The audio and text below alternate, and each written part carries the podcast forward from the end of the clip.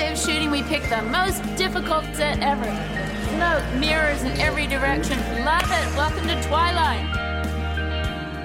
You're listening to Another Bite of Twilight, a podcast where we look back on our obsession with the Twilight Saga and continue to freak out 10 years later.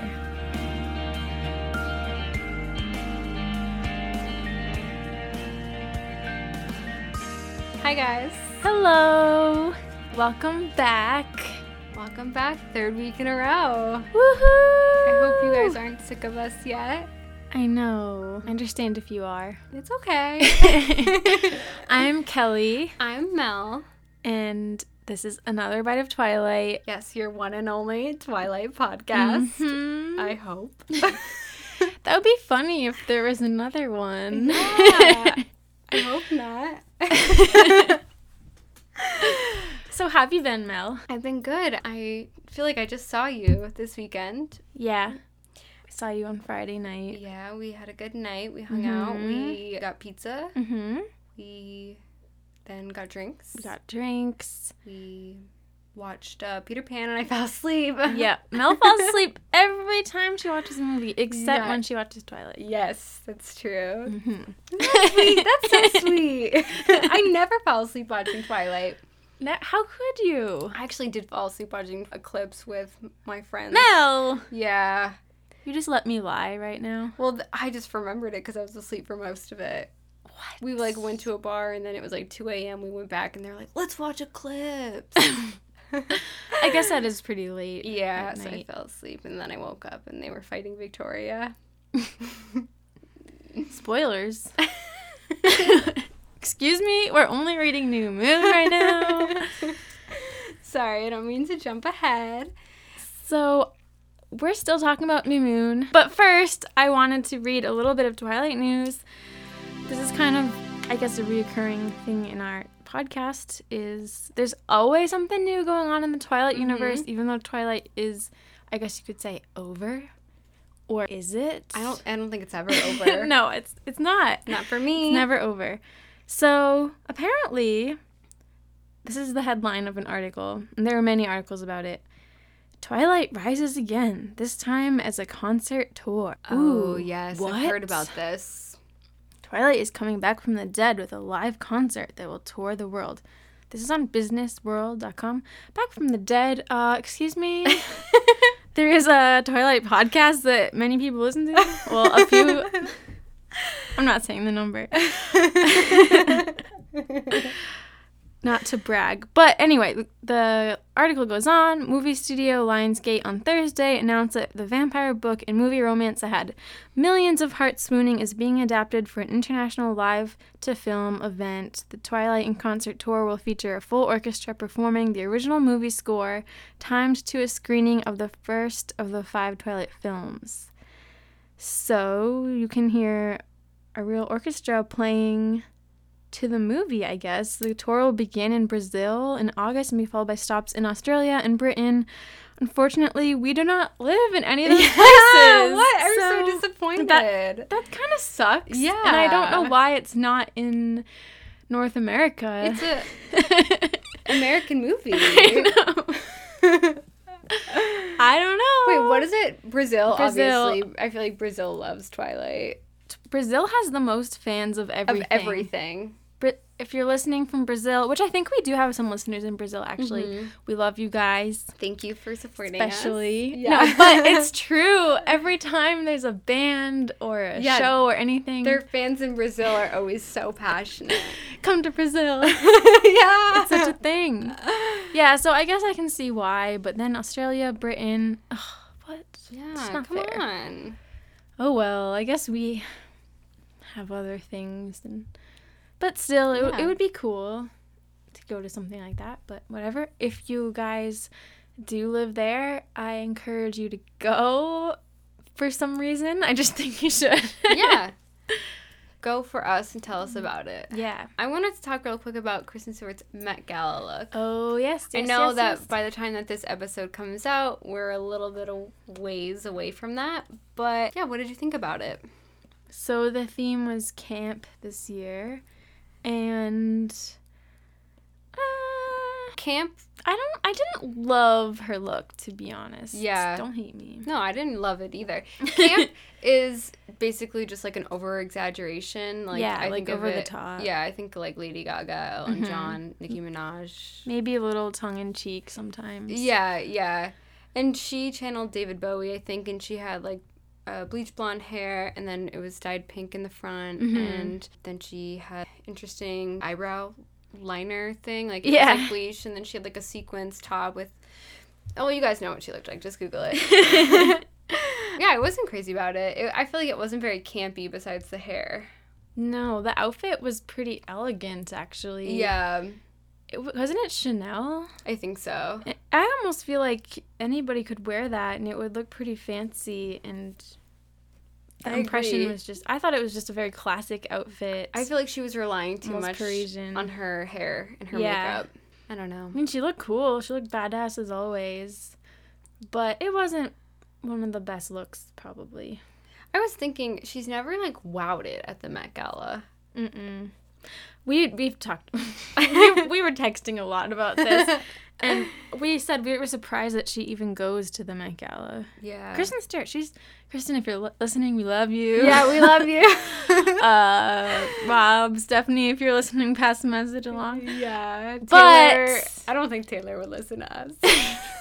He might. I hope so.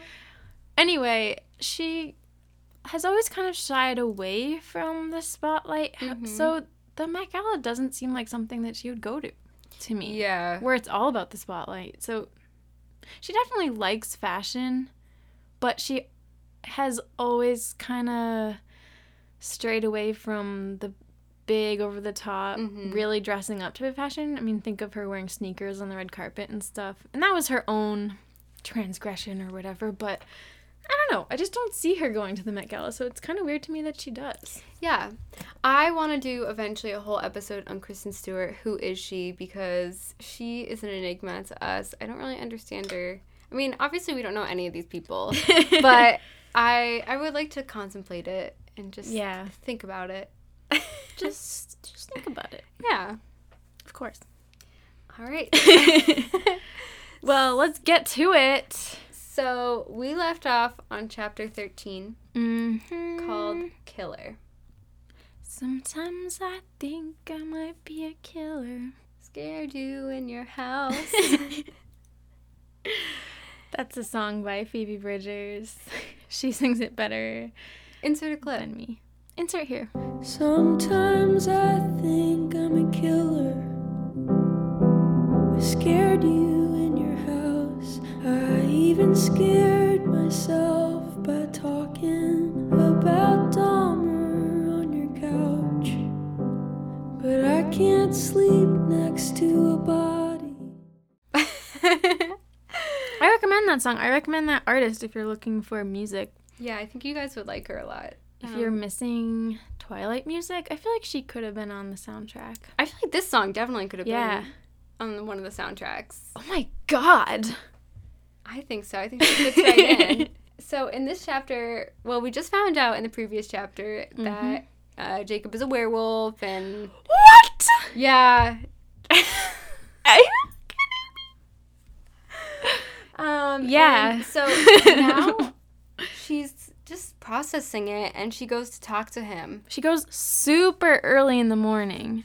Yeah, kind We're talking before sunrise, I'm pretty sure. It's still dark out. Oh, I meant to say that today we're we're recording right now. It's the, weather. the weather Yeah. very twilighty. I was thinking that all it's day. It's misty. It's raining a little bit. Cloudy. I'm so happy you said that because I've been thinking about how I have to say that during the episode. I know. I forgot. I meant to say it before. No. Also, I don't know if spring is always this way, and I am kind of freaked out by this, as if I haven't been paying attention or I have a horrible memory. But this year, I feel like spring kind of looks like fall. Have you seen that? oh yes, The leaves are the leaves yellow. are so many different colors. Some of them colors. are red. Yes. It looks like a kind of tamer version of fall. No, it really does. So it also felt very twilighty in that way. I think like the thing is every time the seasons change, I'm always I mean, we live in Massachusetts, so we do have all four seasons. Besides spring sometimes, I'm always shocked by it. Me too. like once every it's year. lighter, I'm like, "What?" I know. Every season. Yeah. It shocks you. And so like we had a lot of really rainy days and then all of a sudden it stopped raining for a little bit and all the flowers and stuff were Mm-hmm. bloomed and I felt like it was a different universe. Like I really felt know. like we were living over the rainbow. Me too. It was so It's crazy. In Salem, there's so many trees with flowers on them. And I'm like, has it always been like this? Yeah. I want to say that 2018, 2019, I think, I mean, I know we have global warming and stuff, but here, the weather's been pretty, I mean, the seasons have been awesome. I Yeah. think. Like, we had a great fall. It was so beautiful. Mm-hmm. Winter had snow, but it wasn't, I don't think, the worst winter we ever had. no, it was a pretty tame winter. Yeah. We did definitely get, like, nice months of snowfall where you were like, yay, looks like winter outside. And mm-hmm. then this spring has been really nice, so I guess we'll see what summer's like. Anyway, enough small talk about the weather. What's the weather like where you guys live? We want to know. yeah. I'm wanna not lying. Yeah. I don't know. So yeah, she goes to see Jacob super early. He's still asleep, so she goes to wait at the Yeah. beach. Yeah, and she's, you know, like I said, she's processing this. I want to turn our attention to page 304, if you're Sure. sooner. Let me turn the page. so she's thinking about it, and sh- at this point, she thinks that Jacob is responsible for killing hikers in the woods. Mm. And she says in her little narrative, "Once you cared about a person, it was impossible to be logical logical about them anymore. Jacob was my friend, whether he killed people or not, and I didn't know what I was going to do about that." Whoa. I'm like, I don't know. If I thought that my friend maybe killed someone, that's it. I'm done with you. Like, I don't know. I Unless don't- it was maybe a horrible accident. yeah, no, exactly. But like at this point, she thinks he's just like killing people Yeah. senselessly in the woods. Whether he killed people or not. Wow. And then on the next page, she does confront him, and they're arguing about how she's like calling him a monster, and he's mm-hmm, you know is mm-hmm. like you're such a hypocrite, blah blah blah, and he says, you know what makes me so mad? I could just spit. Oh yeah.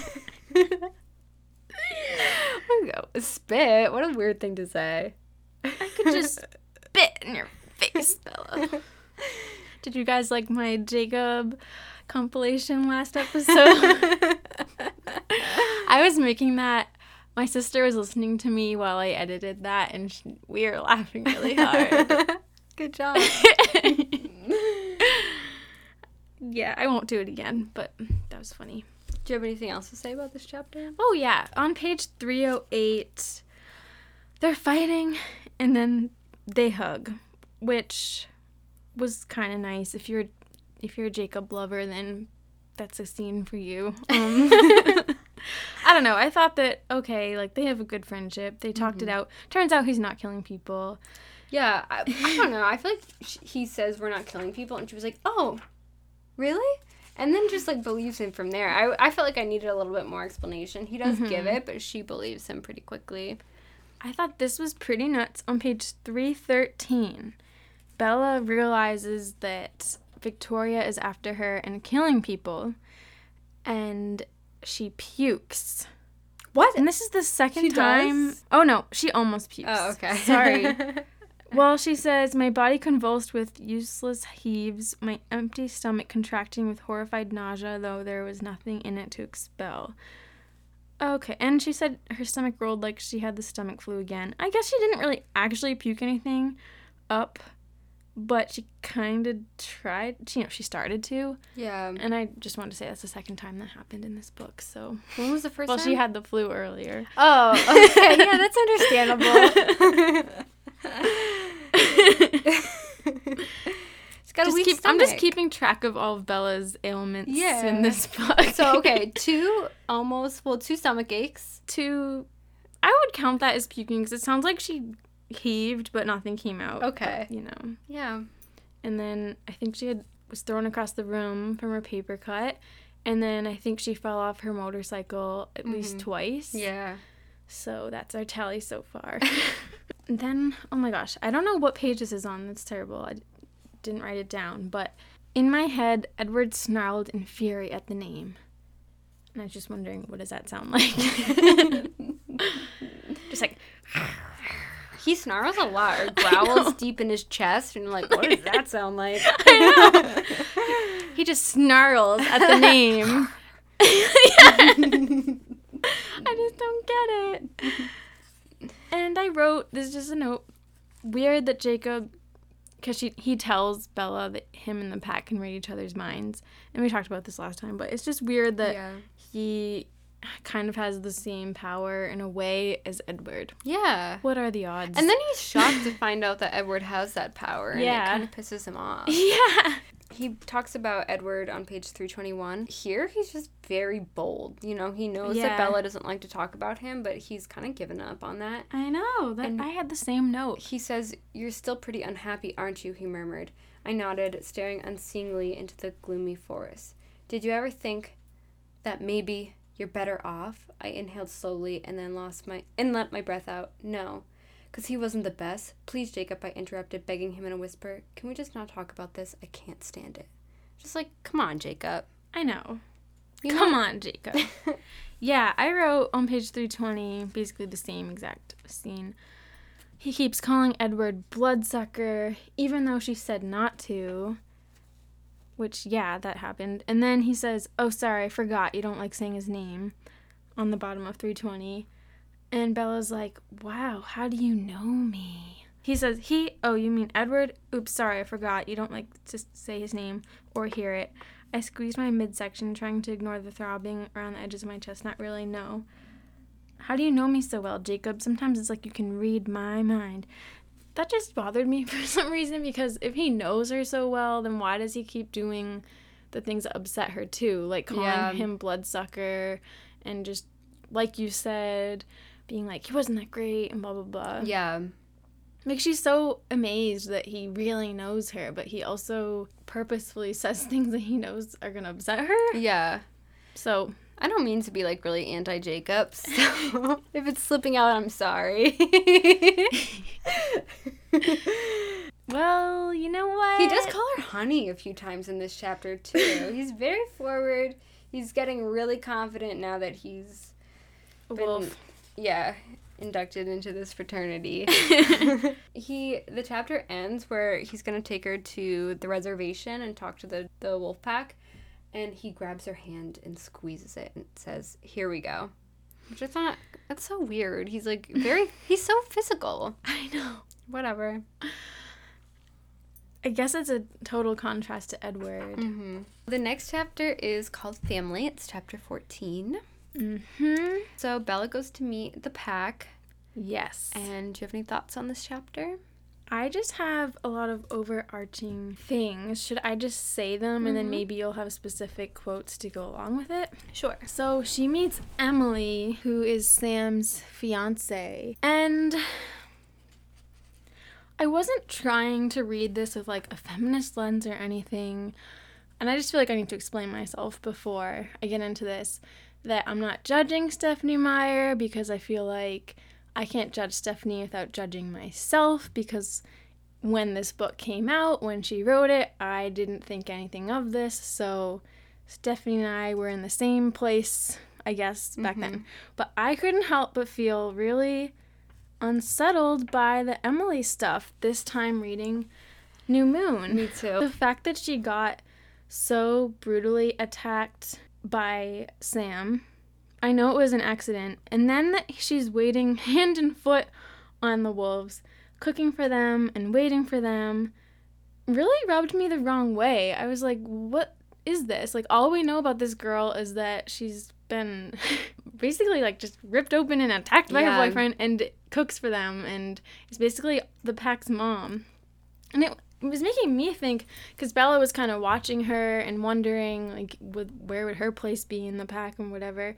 Like would Bella? I mean, this is me jumping ahead. I think would she have to like take care of Jacob while he's out running around being a wolf and protecting people? Like would she be expected to be cooking for him like she does for Charlie? And he, you know, would Jake come home from being a wolf and be super hungry and she'd be like, "Oh, here's muffins or whatever."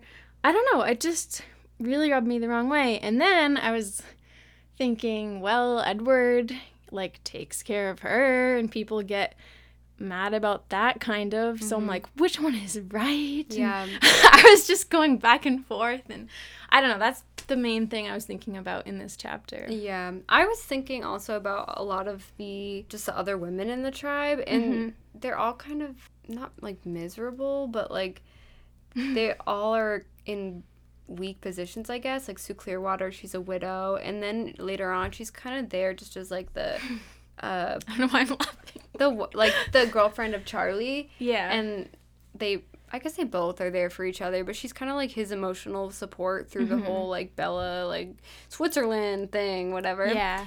And then Leah Clearwater, she's just always in misery, and we never get a happy ending for her. So I would have liked to see like a really strong character. I mean, I think Leah is very strong, but like a strong, triumphant female character in the tribe. Um, You could say that Emily is strong, I guess, but I just don't get what we're supposed to think about this Sam and Emily thing. I guess maybe this is raising the stakes, like we always talk about, like, oh, there's no mm-hmm. stakes in Twilight. It's not scary enough. Maybe this is supposed to be the stakes, like, yeah, oh no, maybe Bella shouldn't hang out Jacob. But it's never really taken too seriously, you know? I feel like we never Yeah. get the scary scenes with Jacob that we do with Edward, kind of.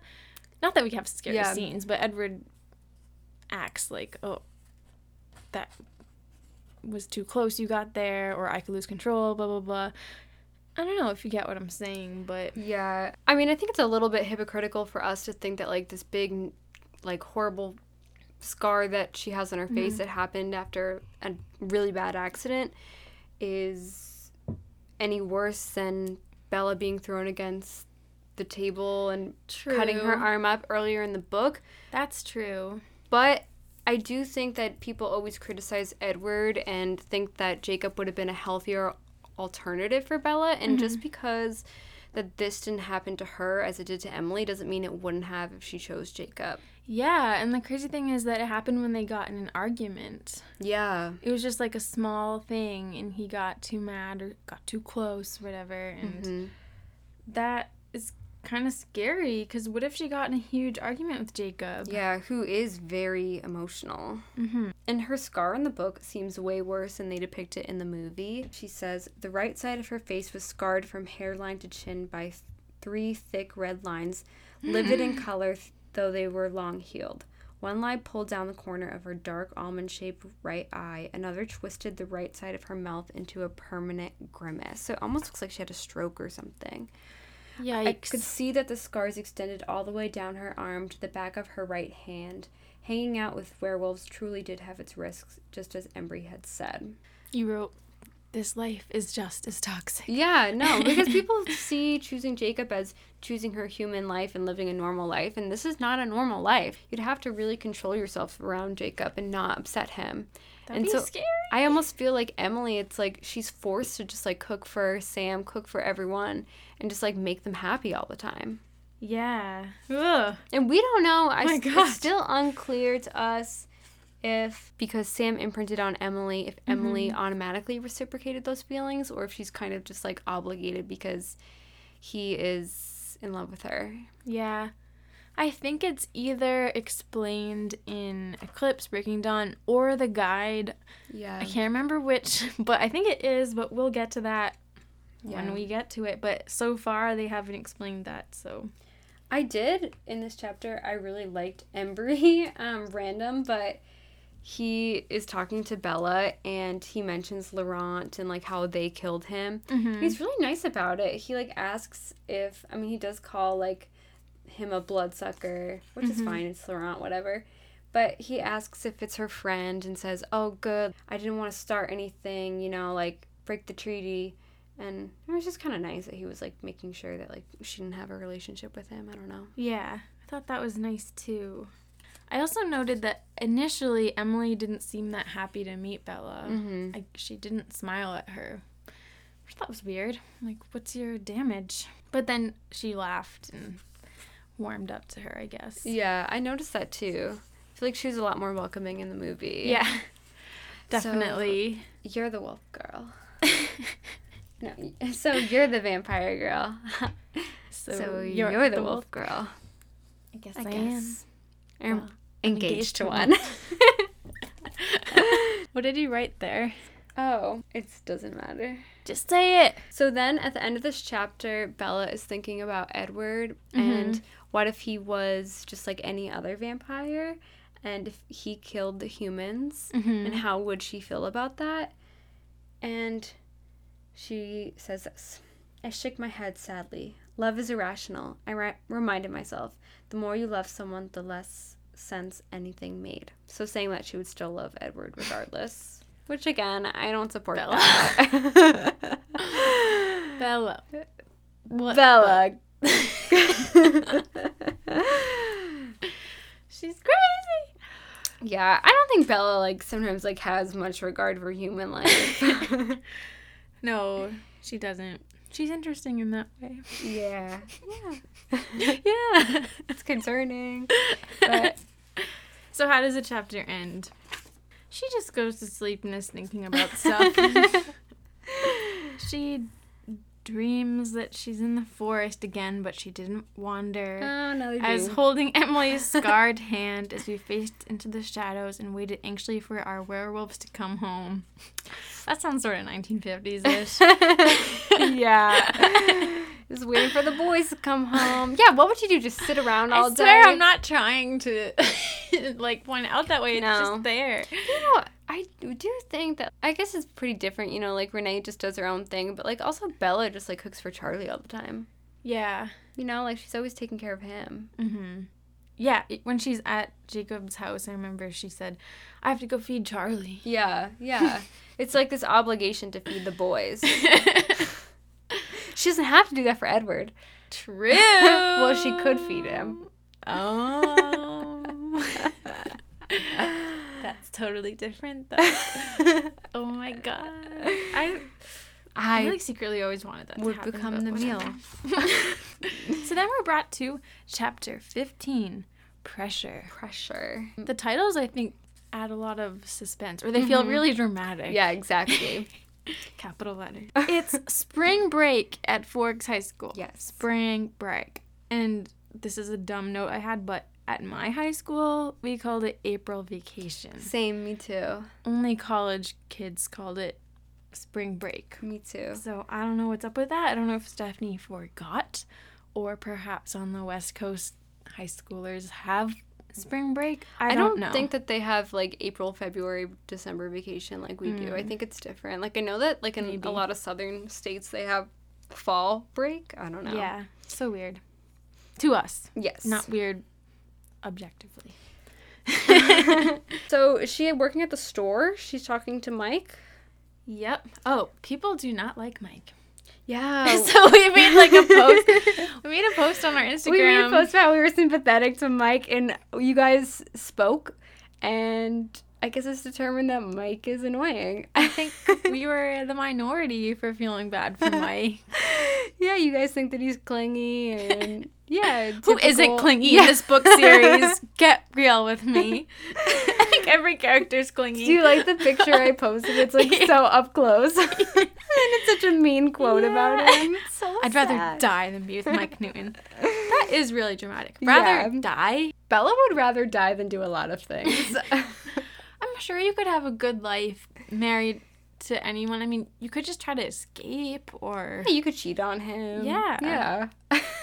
I'm sh- there's something you could work out that's still worth living. Yeah. But Mike is kind of annoying. she he's talking to Bella about how Jacob is obviously in love with her. Oh, okay, I thought that was funny. And she's like, he's my friend, whatever. I thought this was so weird though. And Mike says, Don't kid yourself, Bella. That guy's head over heels for you. I know, I sighed. Life is complicated. And girls are cruel, Mike said under his breath. But the beginning of this conversation I thought was strange. He said, Are you dating that kid from La Push, the sophomore? He asked, poorly disguising the resentment in his tone. I shrugged. Not in the technical sense of the word. I do spend most of my time with Jacob, though. He's my best friend. Yeah. What do you mean, not in the technical sense? What is Yeah. she? Some like new age hippie? Like, I guess. that is weird. Not in the technical way, but like. I mean, and she also has said, like, I don't know if she says in the book, but in the movie, she goes, Are you breaking up with me? And it's Yeah. like she's really confusing her language almost to the point where she doesn't really understand what this relationship is. I know. But I do think that, like, she is kind of thinking of it as more than friends. And earlier in that page, she says, This made me brood over what Jared had said about Jacob involving his girlfriend. I suppose that that was exactly what it looked like from the outside. As long as Jake and I knew how it really was, I shouldn't let those kinds of assumptions bother me. And maybe they wouldn't if I hadn't known that Jacob would have loved for things to be what they appeared. But but his hand felt nice as it warmed mine and I didn't protest. So she's just kind of letting people think that they're boyfriend and girlfriend. Jacob is talking to Bella later on about how he heals quickly, and then he pulls out a knife and says, "Want me to show you?" And he's Oof. like gonna cut her, cut himself in front of her to show Yeah. how he heals. I don't think he ends up doing it, but he says that it's good that they heal so quickly because you can't just go see a doctor when you're running a temperature, and that should mean that you're dead. Mhm. And I thought that's why they need Carlisle because Carlisle can like if they're sick, if they're injured, he can take care of them and You're so he understands. right. Or maybe one of the wolves should become a doctor. Yeah. Oh yeah. Good point. They don't have time for that.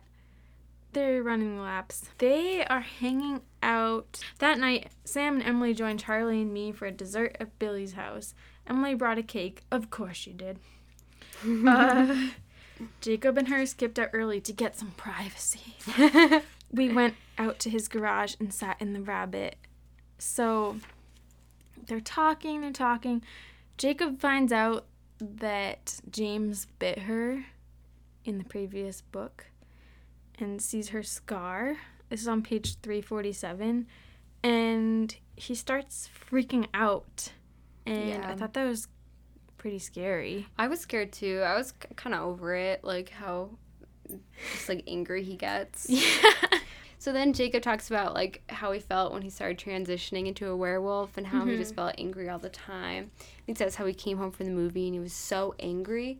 And he says, I got back from the movie and Billy said I looked weird. That was all, but I just snapped. And then I, I exploded. I almost ripped his face off, face off. My own father. He shuddered and his face paled. It is it really bad, Jake? I asked anxiously, wishing I had some way to help him. Are you miserable? No, I'm not miserable, he told me, not anymore. Not now that you know. That was hard before. He leaned over so that his cheek was resting on top of my head. I just thought, ugh, Bella needs to enforce these boundaries. Like, this is too much. She doesn't do that. and yeah, and when Jacob's freaking out when he's angry about the fact that she got bit before, I could feel Jacob's whole body trembling next to mine. Even the car shook. Careful, Jake. Easy. Calm down. I don't know. Just, I was also getting sick of it. Yeah, yeah. And I remember I wrote a note about this later, and so we haven't even gotten to that yet.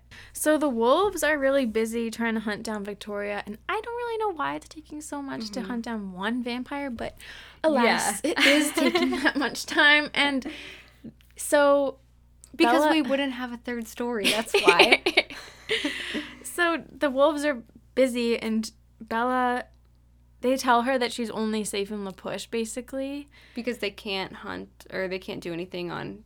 Yeah, and I think she's too scared to go there. Yeah. So she's staying in La Push, and so she's hanging out at Billy's house, just trying to kill time, watching TV and stuff. And she also hangs out at Emily's house, which that's not in the movie, and I thought it was interesting kind of weird. I mean, I guess kind of necessary, maybe if if that's the safest place to be, but just odd that she's kind of bored and killing time and just waiting and waiting and waiting around for Jacob. Yeah. So that's what a considerable amount of this chapter is. Yeah, and so she's waiting around for him and she gets pretty bored. So then she comes up with the idea on a whim that she wants to cliff dive, even though a storm is a brewing. And so beforehand, her and Jacob discussed how they wanted to jump from a lower spot the first time they cliff dived, but Bella says the storm's getting pretty bad or something. She doesn't have time to get there. So she decides that she wants to jump from the top of the cliff, which is a horrible idea. And I just wrote, I would never ever do that ever. I wrote Um, cliff jumping is actually very terrifying. Yeah. Have you done it? Well, no, but I did. I did jump off a quarry, which is probably not even as high as Bella's jumping off from here, but it was really scary. Even after I did it, I still felt scared. It wasn't Yeah. really one of those things where you do it and then you're like, "That wasn't that bad." It was like, "Actually, that was really scary." Also, did it hurt? Uh, yeah, I kind of. I mean, you could probably die if you belly flopped, but I mean, I Yeah. went in feet first, but it does. It is really impactful when the water hits you. So Yeah.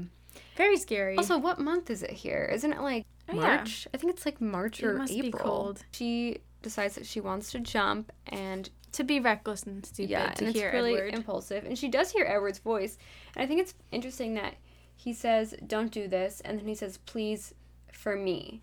And that really contradicts what he said earlier. There's like this emphasis on for me. mm-hmm. Contradicts how earlier he said, Be safe for Charlie. Yeah. And so it's like Bella's subconscious wanting him to care about what she's doing. And it's for it's solely because he cares about her and that he has a stake in the game. I don't know if that's insightful, but I just thought that was interesting. It definitely is. She jumps.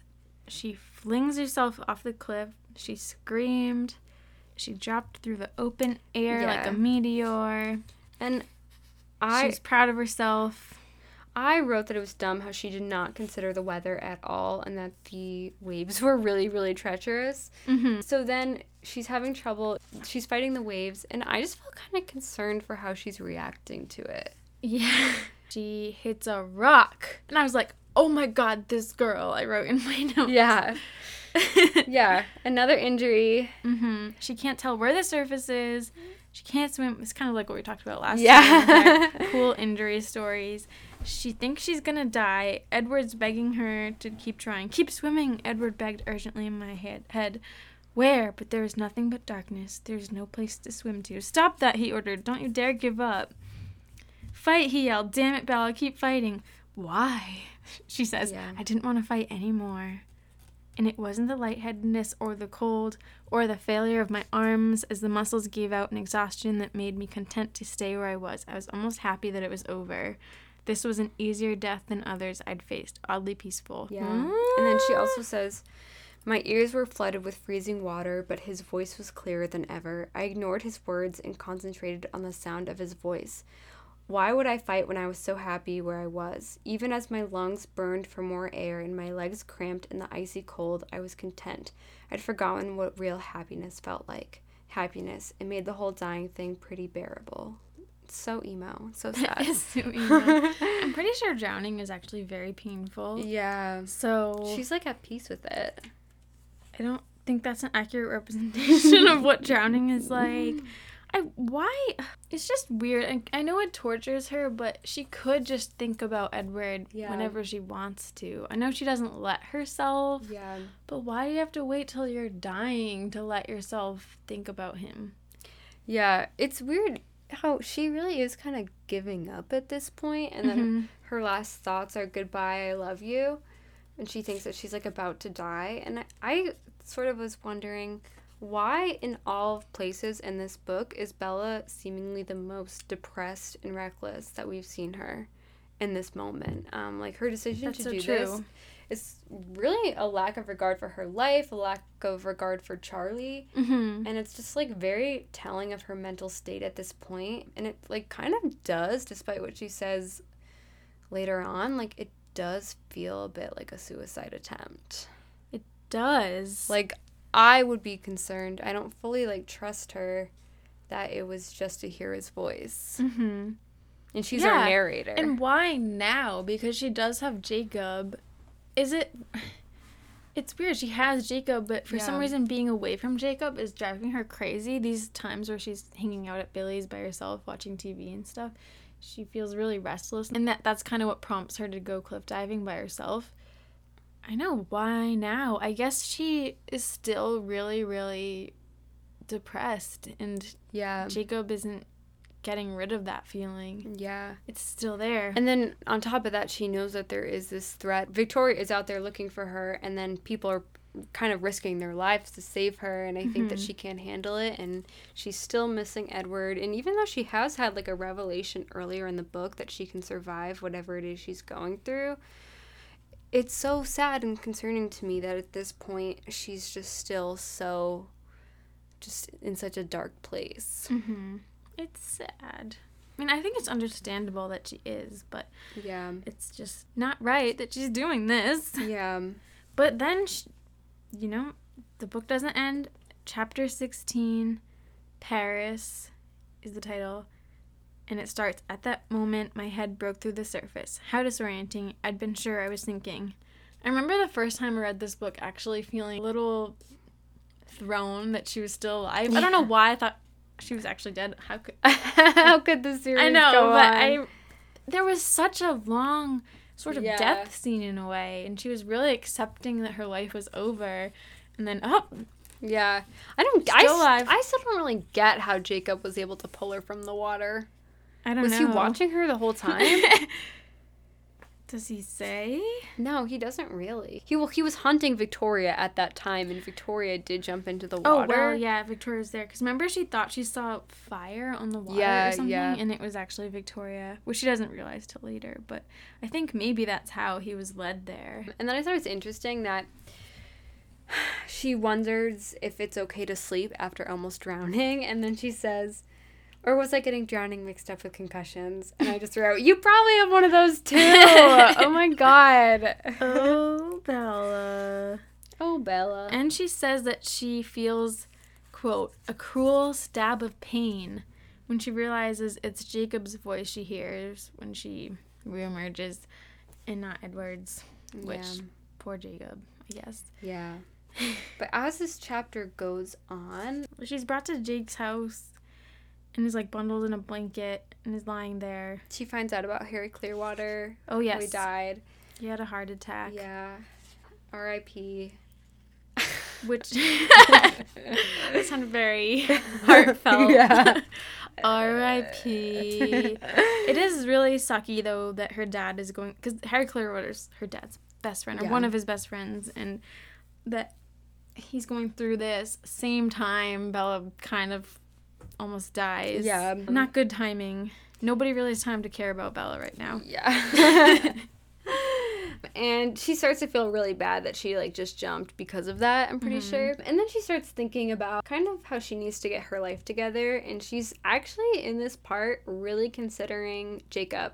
She's thinking Yeah, about it's how crazy. She says, "What if there was more to Paris, like Paris and Romeo and Juliet, and what if Juliet chose Paris instead, even though she was in love with Romeo. So she's starting to really consider the more realistic option for her, which is to be with Jacob. And I thought this was interesting. She says, If Romeo was really gone, never coming back, would it have mattered whether or not Juliet had taken Paris up on his offer? Maybe she should have tried to settle into the leftover scraps of life that were left behind. Maybe that would have been as close to happiness as she could get. And then I liked the next paragraph too. I sighed and then groaned when the sigh scraped my throat. Oh, yeah, her throat hurts because she almost drowned and coughed up a lot of water. I was reading too much into the story. Romeo wouldn't change his mind. That's why people still remember his name, always twined with hers Romeo and Juliet. That's why it's a good story. Juliet gets dumped and ends up with Paris, would have never been a hit.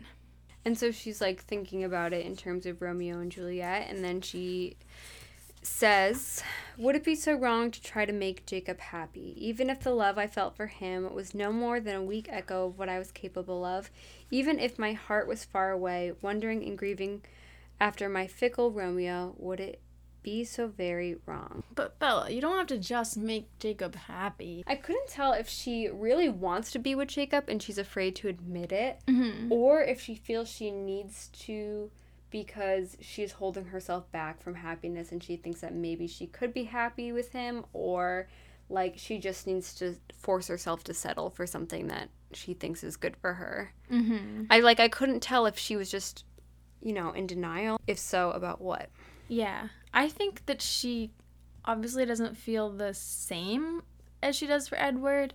She definitely feels something. And I wrote in my notes that I felt like in this part, she was kind of reckoning with the disappointment of life not turning out like a love story, like a perfect love story. Kind of like mm-hmm. what she said, like, oh, Romeo and Juliet is only famous because of what it is, not her being dumped and then ending up with Paris isn't cool. And I- Yeah. I, don't know if she's thinking, like, well, should I just suck it up and have a normal life? Which, this it's still not a normal life. It's Yeah, still pretty damn exciting. He's a werewolf, for Yeah. God's sake. Should I just be with this guy? Or, I don't, she really does, sh- or she doesn't know what else. I mean, there is a world of possibilities out there, Bella. But she Yeah, doesn't want to let she's go only of. 18. She doesn't want to let go of this love story with Edward, and I Yeah. get it. I mean, she had this perfect love, and she just doesn't want to let go of it. Yeah. I wish that Bella would believe in herself more. She knows that her life right now, she calls it pathetic. She knows that she can't keep living like this. And I I not to go back to it, but I kind of feel like the cliff diving was a much bigger deal than she makes it out to be and she's in this part kind of realizing that she might not survive this kind of heartbreak that she's experiencing if something doesn't change and so she is thinking maybe Jacob can like save me. No, Um, girl, you need to go to college. I You need to study abroad. And so she says, "What if something bad had happened to me? What would that do to Charlie?" Harry's heart attack had pushed everything suddenly into perspective for me, perspective that I didn't want to see. Because if I admitted to the truth, it would mean that I would have to change my ways. Could I live like that? Maybe. It wouldn't be easy. In fact, it would be downright miserable to give up my hallucinations and try to be a grown up. But maybe I should do it, and maybe I could if I had Jacob. And I just like wish that she could believe in herself and believe that she could change without Jacob, that like she could become whole on her own first. Yeah. I just hate how she's relying on Jacob so much for that. I don't think it's really fair to Jacob either. I know. I did like that she was finally recognizing that her actions affected other people and regretting how reckless she had been. Yeah. It was kind of getting some perspective. Yeah. She could still zoom out a little more and get more perspective, I think, but Mhm. this was a good step to a little more maturity for sure. And I think that so then in this chapter Jacob drives her home and I think as happens in the movie they almost kiss Mm-hmm. in the car. But then suddenly she sees Carlisle's car and this is where I got so excited. Yeah. where the story picks up. Wait, should we read a little more about this almost kiss? Oh, okay. Jake pressed his warm cheek across the top of my hair. If I turned my face to the side, if I pressed my lips against his bare shoulder, I knew without any doubt exactly what would follow. It would be very easy. There would be no need for explanations tonight. But could I do it? Could I betray my absent heart to save my pathetic life? Butterflies assaulted my stomach as I thought about turning my head, and then, as clearly as if I were in immediate danger, Edward's velvet voice whispered in my ear. Be happy, he told me. I froze. and then all of a sudden that's when Jacob notices there's a vampire. Yeah. And she sees Carlisle's car parked outside of her house. Yes, and he gets really upset here. I know he gets upset in the movie, but he starts driving away. Mhm. And she says, "No, I want to go back because that's Carlisle's car." And he She yells, Stop. Yeah, and he says, "You can go back, but I'm not going to." So she actually gets out of the car and walks back. And if Jacob really thinks that that's a trick, then that's pretty shitty that he just like Yeah. made her walk back alone at no, night. take yourself back, Bella. yeah. His voice was a slap. And he says, "I really hope you don't die." Like, if you really hope that, why wouldn't you go with her? What a dick. So she walks in the house, and this is pretty scary. It's dark. Uh, this is actually the moment when she realizes she saw Victoria in the water at the same time, which and she starts thinking, "Oh shit, maybe this is a trap." And when she walks in the house, it's pitch black inside. Why doesn't Alice turn a light on? I know. it's the same in the movie. And she's feeling around for the light switch. The light flicked on, though my frozen hand had still not found the switch. Scary. I blinked into the sudden light and saw that someone was there waiting for me. So intense. Dun, dun, so much suspense. But oh my god, I just gotta say that from here on out is quite a ride. Yes. Oh my god. so this is called Visitor. And oh my god, guess who the visitor is? I sounded like such a nerd. it's Alice. Yeah. She's there. Alice, oh, Alice, I cried and slammed into her. Bella? Alice is there. I just gotta say, I really like Alice in the books, Yeah. Me too. even more than the movies. I do too. So, Bella starts crying because she hasn't seen Alice in mm-hmm. forever. And So what do you gotta say? yeah, so as you guys probably know the story, Alice comes back because she had a vision of Bella jumping into the water, and then she didn't see the rest of her future because of Jacob. Mm-hmm. But she doesn't know what that means, so she thinks that Bella died, and she comes back and she just has to see for herself. And also check on Charlie because she really cares about Charlie as well. Mm-hmm. And I think what's interesting here is that she reveals that, well, I'll just quote it. She says to Bella, I told him that this would happen, but he didn't believe me. Bella promised. Her voice imitated him so perfectly that I froze in shock while the pain ripped through my torso. Don't be looking for her future either, she continued to quote him. We've done enough damage. So I always like, I've wondered why wasn't Alice watching for Laurent? Like, mm-hmm. why wasn't she watching with a motorcycle and stuff like mm-hmm. that? It's because Edward told her not to watch. And I think it's because he couldn't control himself. Like, no matter what happened, Yeah. he would freak out. True. And he probably didn't want to know, really. Yeah. She sees her getting married to someone else. Or, Yeah. or like you said, like she's supposed to have a normal life. Like if if she was gonna come down with an illness or something, the Cullens just can't just Mm-hmm. show up and be like, We saw that you're going through this life event, like we yeah. wanna be like, you know Yeah, exactly. if he really wants to cut himself out of her life and have distance, then he can't like Yeah. know what's going on. But to backtrack, Mhm. um, I think it's interesting that she said, I told him this would happen. So did she think that Bella would try to kill herself I guess so. if they left? I think it's kind of weird that she would say that. she, she said, Edward, I'm concerned about her. What will happen? Yeah. I mean, ev- eventually she's going to die. She might. Well, I also probably. She probably was thinking it, and yeah. Edward just heard her thoughts. It's kind of crazy that she would jump to that conclusion that she might kill herself, but. Yeah. Mm. it's not far off, honestly. yeah. I mean, she probably. We see Bella through first person, Mhm. maybe through third person. Like, Alice can see that they're super attached to each other, so.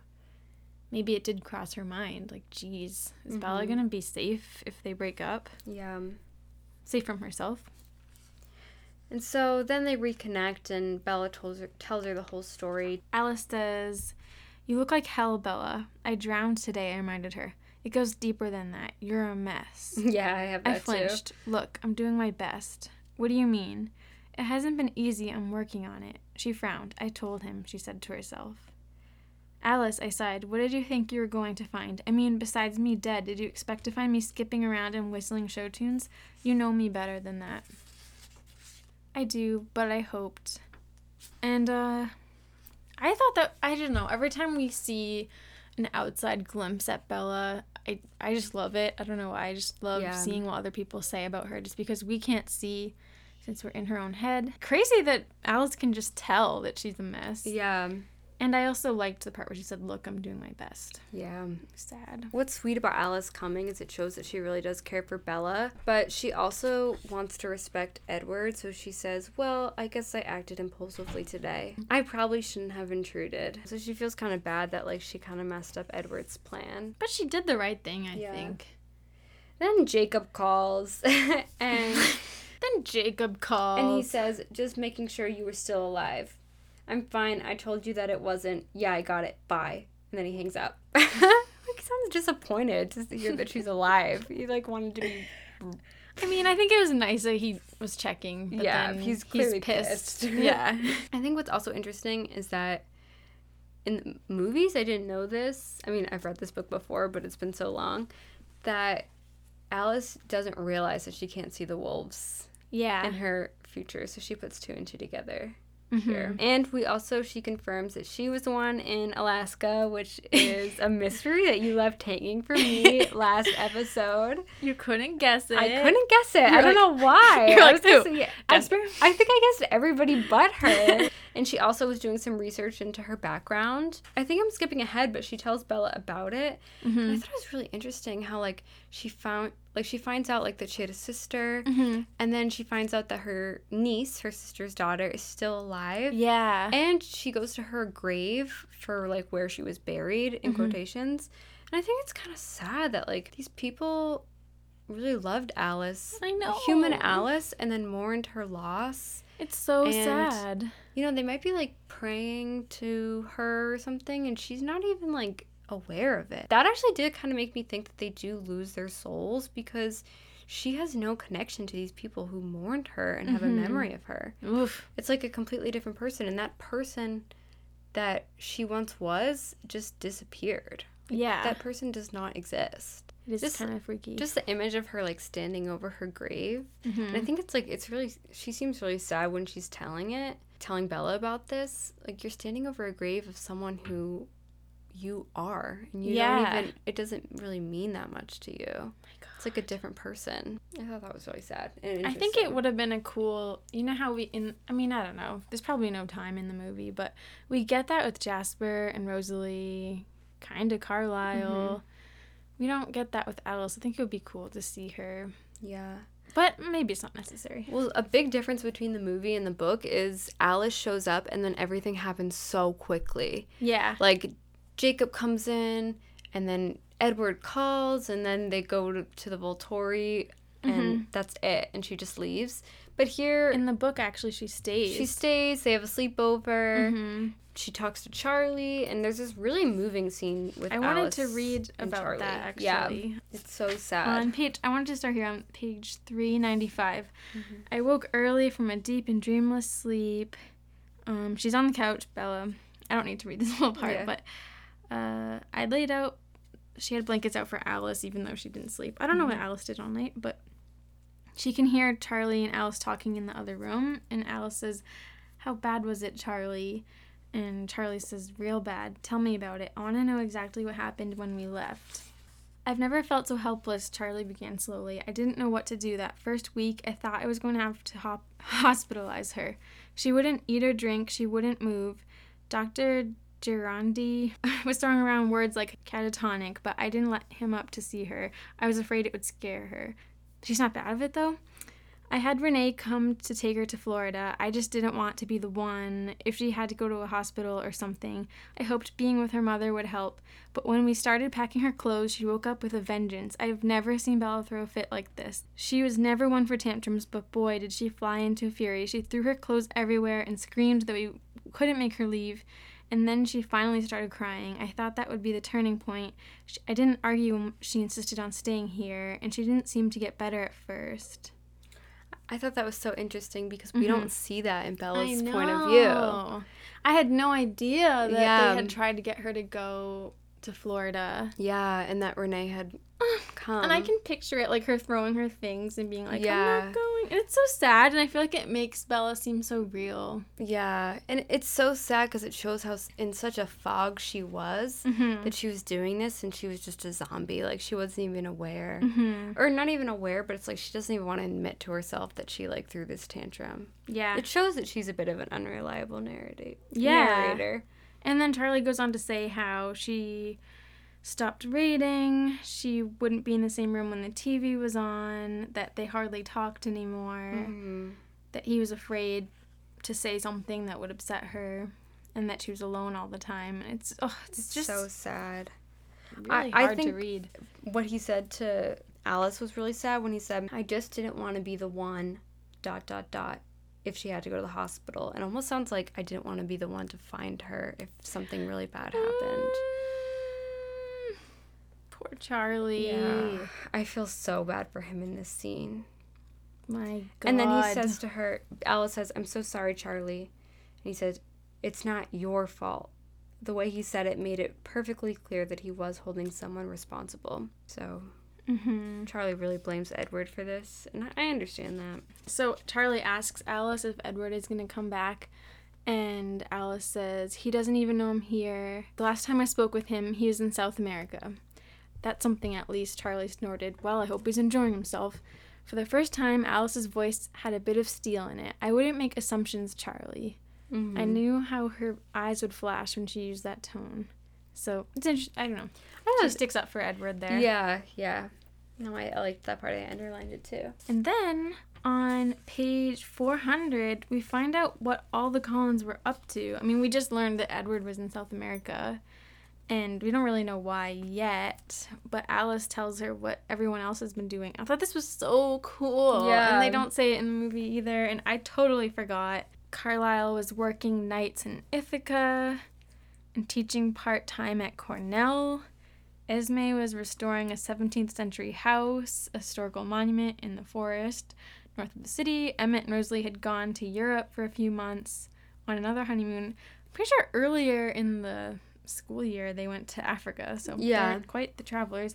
Uh, Jasper was at Cornell too, studying philosophy this time, and Alice had been doing research, As we just mentioned. yeah, on herself. Yeah. I think that's kind of cute that Jasper's studying at Cornell and his dad's there. Yeah, it is. Studying philosophy. Yeah. I just think that's so cool. I always want to know what the Cullens do with their lives and Yeah. Trying different things and traveling and living in different places. It's just so fascinating to me. So Yeah. I loved that paragraph. I think it's interesting that her and Jasper were not in the same place, too. Yeah, very interesting. Independent. Mm-hmm. I like it. oh, I thought this was super weird that Bella isn't going to Harry Clearwater's funeral. I thought that was strange, too. like, why aren't you going? Yeah. Her dad's going. Jacob's going. Do you I think, think, it's like because they don't want her to go because she's been so depressed that they don't want her at like a funeral? they don't explain it? I yeah. know. I don't know. It's weird. She should go. She should be there for her dad. I also wondered if Edward had a cell phone. Well, we find out later that he did, but I wondered if Bella had his phone number and like, did she ever try to call him? You know he would have changed his number. Yeah, I guess you're right. if it was that simple. I know. Like, was it email or anything? No way for her to be like, I want you back. I want you back. So then the doorbell rings. That's the end of the chapter. Yeah. Not the craziest cliffhanger, but that, they don't all have to be, I guess. Yeah. Yeah. The doorbell rings. It's Victoria. Psych. that would be a plot twist. She rings the doorbell. Actually, maybe she should try that sometime. Actually, yeah, I feel like that would really, like, I would totally fall for that. I would not expect it. That'd be so creative. She should dress up as the mailman or something. Yeah. Oh my god. Why doesn't she she tried that? Oh my god, we should have consulted her. I mean, she should have consulted us. yeah. Um, So, chapter 18 the, The Funeral. Ooh, this sounds dark. Ooh. Oh my god, is someone gonna die? so yeah, I, I my first note is why doesn't she go to the funeral? That's weird. Yes, yes, yes. Very weird. Jacob shows up and he's just he's standing in the doorway and he doesn't know if he should go in or not and he looks over his shoulder at his friends who are waiting in the car and Bella says chicken. And then Jake's eyes flash back to me, which he is kind of a chicken. And so then he's like being all mopey and moody and kind of making her choose between Alice and him. He says, I'll miss you, Jacob whispered, echoing my thoughts. Every minute. I hope she leaves soon. It really doesn't have to be that way, Jake, he sighed. Yes, it really does, Bella. You love her, so I'd better not get anywhere near her. I'm not sure that I'm even tempered enough to handle that. Sam would be mad if I broke the treaty, and his voice turned sarcastic. You probably wouldn't like it too much if I killed your friend. It's like, oh god, why are you so extreme? I know. Would hate if someone said that to me. That is extreme. What the heck? I wrote, I'm getting really sick of Jacob shaking slash trembling all the damn time. Yeah. Because he, I mean, we haven't, we can't say everything, but he's been shaking in so many of these scenes. Yeah. When Yeah. he gets angry, he starts to Yeah, which is quiver scary. a little bit. This whole time, Bella's scared that Alice is going to leave again. Mhm. And she says to herself, Alice was back for the moment, but that changed nothing. True love was lost forever. The prince was never coming back to kiss me awake from my enchanted sleep. I was not a princess after all. So, what was the fairy tale protocol for other kisses? The mundane kind that didn't break my spells. Oh, this is when her and Jacob almost kiss again? Yeah. Yeah. And she's thinking that she's not ready, but it's kind of happening. I feel sad that she thinks that true love is over just because Edward is gone. I know. I wish that she could. I mean, I know it's so hard in that situation, but I wish that she could believe that even if she doesn't feel it for Jacob, that maybe she could feel it for somebody else. Yeah, for sure. Although probably not. I think she, I think she could It'd be hard to go from Edward to anybody else. I mean, he's a But don't you- vampire. Don't you think maybe not soon, but at least five years later, Yeah. I think she would have. She could find another vampire too. There are some more out there. I will say, I know that you thought that Edward was underestimating what it's like to be human. I do think that eventually, at least even 10 years later, I actually do think Bella would have moved on. Yeah. I do think that, especially with absolutely no contact or anything, mm-hmm. She would have just a different life. It Yeah. just happens, even when you Yeah. don't mean for it to happen. Um, but yeah, her and Jacob are almost gonna kiss here. Jacob began to bend his face toward me, and I was still absolutely undecided. Yeah. It's And kind of stressful. the phone rings. Phone rings. And Jacob picks up Swan Residence. Why did he answer? I know. And he says, he's not here. Jacob said, and the words were menacing. Ugh, I said. And then he said, he's at the funeral. And then Jacob hung up the phone. Filthy bloodsucker. Who did you just hang up on? I gasped, infuriated. In my house and on my phone. Easy, he hung up on me. He? Who was it? He sneered the title. Dr. Carlisle Cullen. Why didn't you let me talk to him? I didn't ask for you.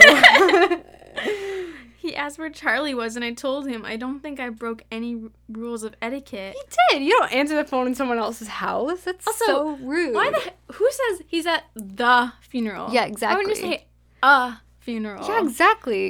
Context is key there. I actually I think Jacob purposefully wanted them Of to think it was Bella's did. Of funeral. course he did. The funeral. So weird. Wait, do you act? Do you agree? Do you think he actually wanted Carlisle to think that it was Bella's funeral? Well, first of all, I think he knew it was Edward. Mm-hmm. And I think he did want Edward to think that. That's fucked up. Yeah, isn't it? Because unless Stephenie just want, I don't know. I just don't think anyone would say the funeral Yeah. unless you know, unless you're in the I don't context. think anyone would even bring up a funeral, to be honest. I think they would just say, no, he's not here. Can I leave Especially a message? to someone you don't know yeah. or an acquaintance or something. Yeah, exactly. And on someone else's phone. It's just so inappropriate. I mean, Um, Jacob is a teen who's still learning his way, but I think the fact that Jacob don't do that, kids. Yeah, the, the fact that Jacob lies. I mean, first of all, landlines don't exist anymore.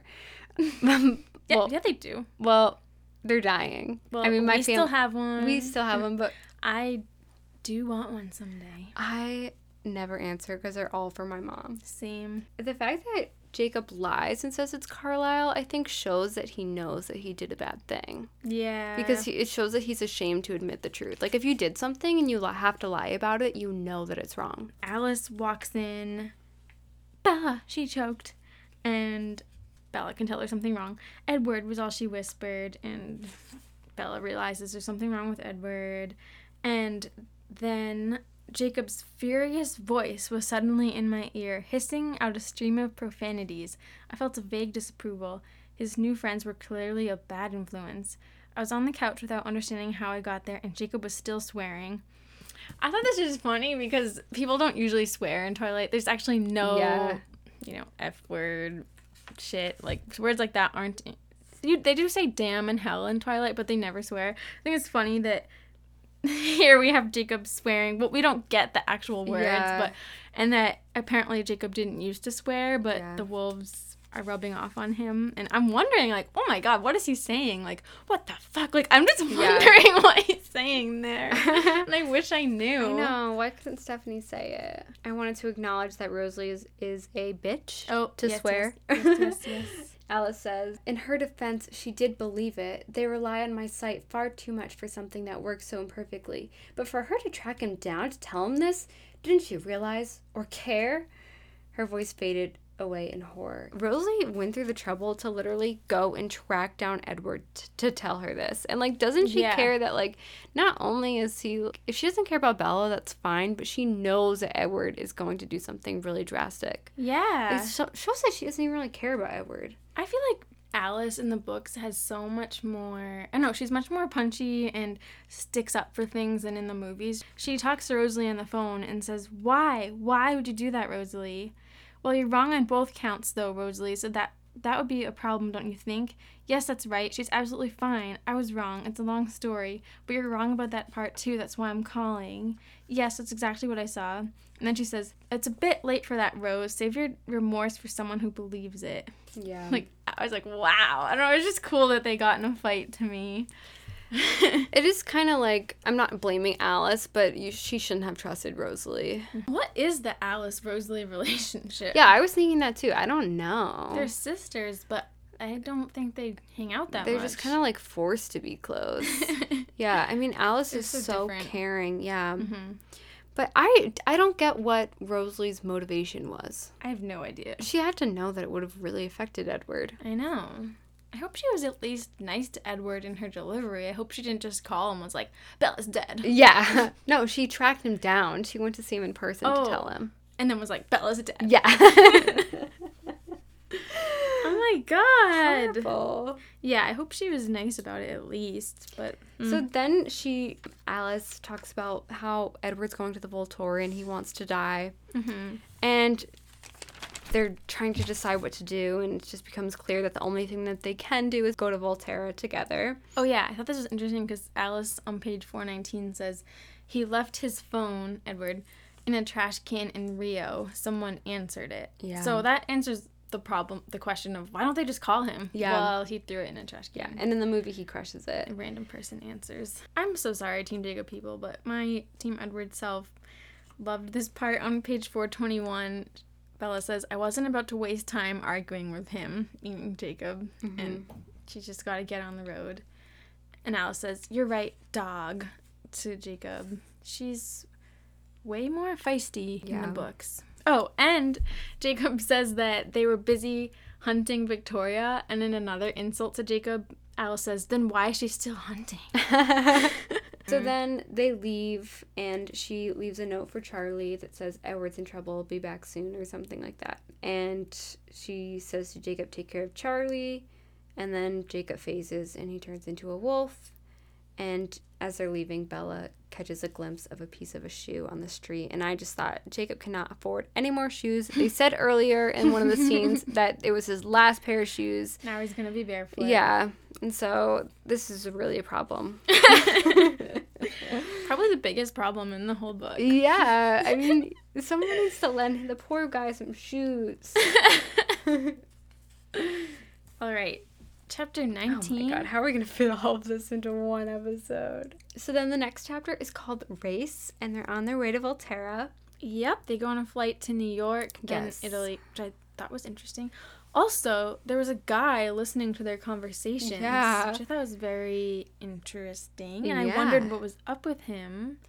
I mean, it's never really brought up again, but I think it's probably just curiosity. yeah, my mind was getting a little carried away. Yeah, like, ooh, maybe it's a vampire hunter. No, I don't think that even exists in this universe, but I think, I mean, they're having such an intense conversation, and it's so Mhm. specific. Like, they're talking about when you get there under, like, the sunlight, and they Yeah. refused him, and it's just so much. I was like, now what happened? Yeah, yeah, yeah. And then Alice is just like looking off, and then she's like, "This happened. This happened." Like, yeah.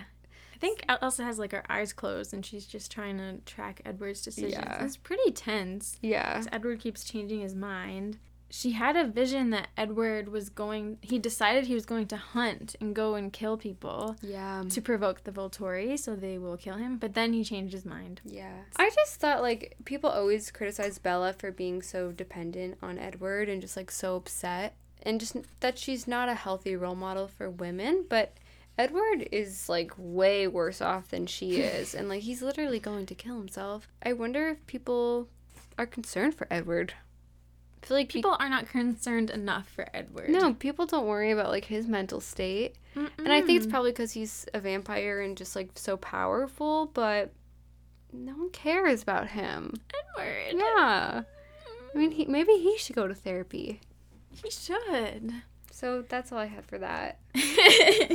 I do think it's interesting that we see this whole flight because Mhm. in the movie they just get there so quickly, and I'm like, Yeah. how did they get there? And Alice does explain that it's faster than running. So And this does make you feel very anxious because Yeah. it feels like the flight is taking forever Mhm. and Edward's already moving so fast. Yeah. And it's stressful. there's no guarantee of what's going to happen. Not only are they going there to save Edward and they're not sure if they're going to get there on time, but there's a mm-hmm. chance that they could die too. So Jasper actually he wants to join them and Alice says, "No, like it's going to be okay. We don't need you" because she doesn't want to put his life in danger too. Yeah. And also Bella at this point still believes in everything that Edward said when he was breaking up with her. She hasn't really fully accepted yet that the truth that like he loves her and mm-hmm. she just doesn't get it. She thinks that Edward feels guilty. Then they they get to Italy. They get to Florence, and then they have to drive to Volterra. Mm-hmm. And Alice steals a car, which is pretty crazy. I feel like we kind of gloss over that Yeah. detail. Like, oh, she stole a car, but that's a pretty serious crime.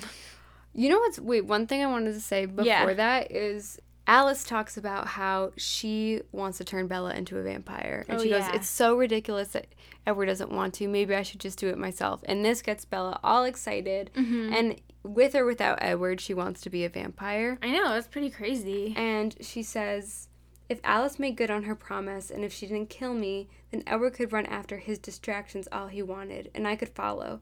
I wouldn't let him be distracted. Maybe when I was beautiful and strong, he wouldn't want distractions. And I just thought that that was interesting because she's equating why Edward didn't want her was that she wasn't beautiful and strong enough. And I don't know, the way that she phrased this is almost sounds like by distractions, she thinks that Edward wants to be with someone else. Yeah, Like it's like, with his whores or something. yeah, like, oh, maybe if I was beautiful and strong, like he wouldn't want anyone but me. Yeah, no, that's how it sounds. Like he's like a I don't know. He's a womanizer or something. She doesn't get this it. man that runs off and then comes home to her and then goes Yeah. back out with her dis- his distractions. yeah, what does she think his distractions are? I know. I think that's what she thinks it is. Is other vampire women. Do you think that Alice's visions could be counterproductive? Like if she sees that they're going to live in a, any fight, it would like would that make you fight less hard? Maybe. If that makes sense. Possibly. Possibly. so then back to the them stealing a car. I just love the line. How strongly are you opposed to Grand Theft Auto? So then they arrive at Volterra, yes.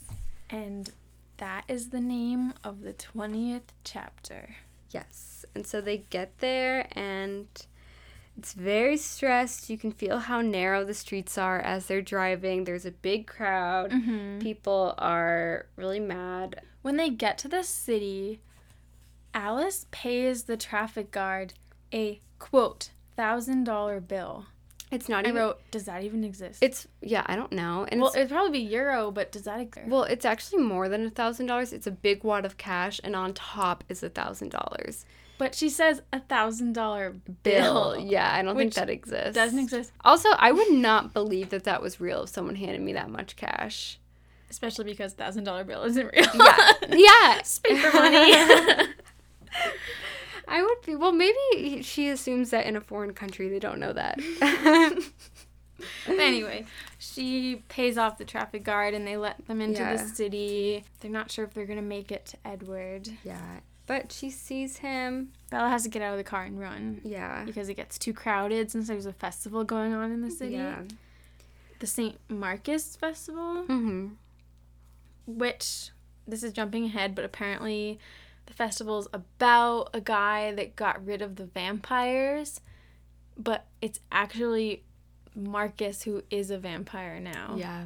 He's in the Volturi, and we meet him later, but it's kind of crazy. It's like ironic. mm-hmm. So then Bella sees Edward. She runs against him, and she's holding on to him, and she's telling him that he has to move. He has to move. it's freaking out at this part. Um, and he thinks he's in heaven. He's taking a while to process it. he was actually standing in an alley, which I thought was interesting. Yeah. In the movie, he's like standing Under on the- steps, yeah. and there's this whole part about a family, and there's like this little girl watching him, Yeah. and it's so stressful because he's about to step into the sun, Yeah. and this little girl's really watching him, and you think Which that kind of happens in the movie. gonna witness, yeah, this happening. So then he realizes that it's Bella, but as he realizes it, the Volturi show up. Can I describe what Edward looks like? Yeah, yeah, yeah, yeah. Here's Stephenie Meyer going crazy with the Edward descriptions. Edward stood motionless as a sat- statue, just a few feet from the mouth of the alley. His eyes were closed, the rings underneath them deep purple, his arms relaxed to his sides, his palms turned forward. His expression was very peaceful, like he was dreaming pleasant things. The marble skin of his chest was bare. There's a small pile of white fabric at his feet. The light reflecting from the pavement of the square gleamed dimly from his skin. I'd never seen anything more beautiful. Even as I ran, gasping, gasping and screaming, I could appreciate that. And the last seven months meant nothing, and his words in the forest meant nothing, and it did not matter if he did not want me. I would never want anything but him, no matter how long I lived. Whoa. Whoa, man. So then, yeah, Felix and who's the other guy? Demetri? Yeah. They show up, and I thought I was missing a page or something because instantly Edward is pulled back into reality and he's very calm. Mm-hmm. And he is like, Greetings, gentlemen. And he just like fully now accepts that Bella is next to him and he doesn't really have time to process right away. But he's acting like it's normal very quickly. Yeah, he goes, I'll be right behind you. Bella, why don't you go back to the square and enjoy the festival? He's trying to remain calm as possible. Wait, I wanted to say something before mm-hmm. all of this, though. Before the Volturi show up, when he sees Bella, Ed- Edward says, Amazing, said his exquisite voice, full of wonder, slightly amused. Carlisle was right, and that's on page 452. So he, like, thinks he's in heaven. Yeah. And I thought this was kind of funny. On I don't know why it's not really that funny, but Bella's like, "I'm not dead," I interrupted. "Neither are you. Please, Edward, we have to move. They can't be far away." I struggled in his arms, and his brow furrowed in confusion. "What was that?" he asked politely. "We're not dead, not yet." I don't know why I thought that was just yeah, really he's, cute. like, he's just enjoying it. what was that? and Edward started reciting Romeo and Juliet yeah. during this part. He says, Death hath sucked the honey of thy breath, hath had no power yet upon thy beauty, which in the movie is actually the scene that's playing on TV. Yes. Um, but he's just so crazy. Like, oh, Edward. I mean, he thinks he's dead right now. You smell j- just exactly the same as always, he went on. So maybe this is hell. I don't care. I'll take it. He's really being super poetic and just soaking this up. Like, he's so happy. but then, as I've said like three times, he's brought back Yeah. to reality. yeah, no, he's brought back with Felix and Demetri, and um, They haven't kissed yet, too. they haven't kissed. Yeah, I was disappointed by that.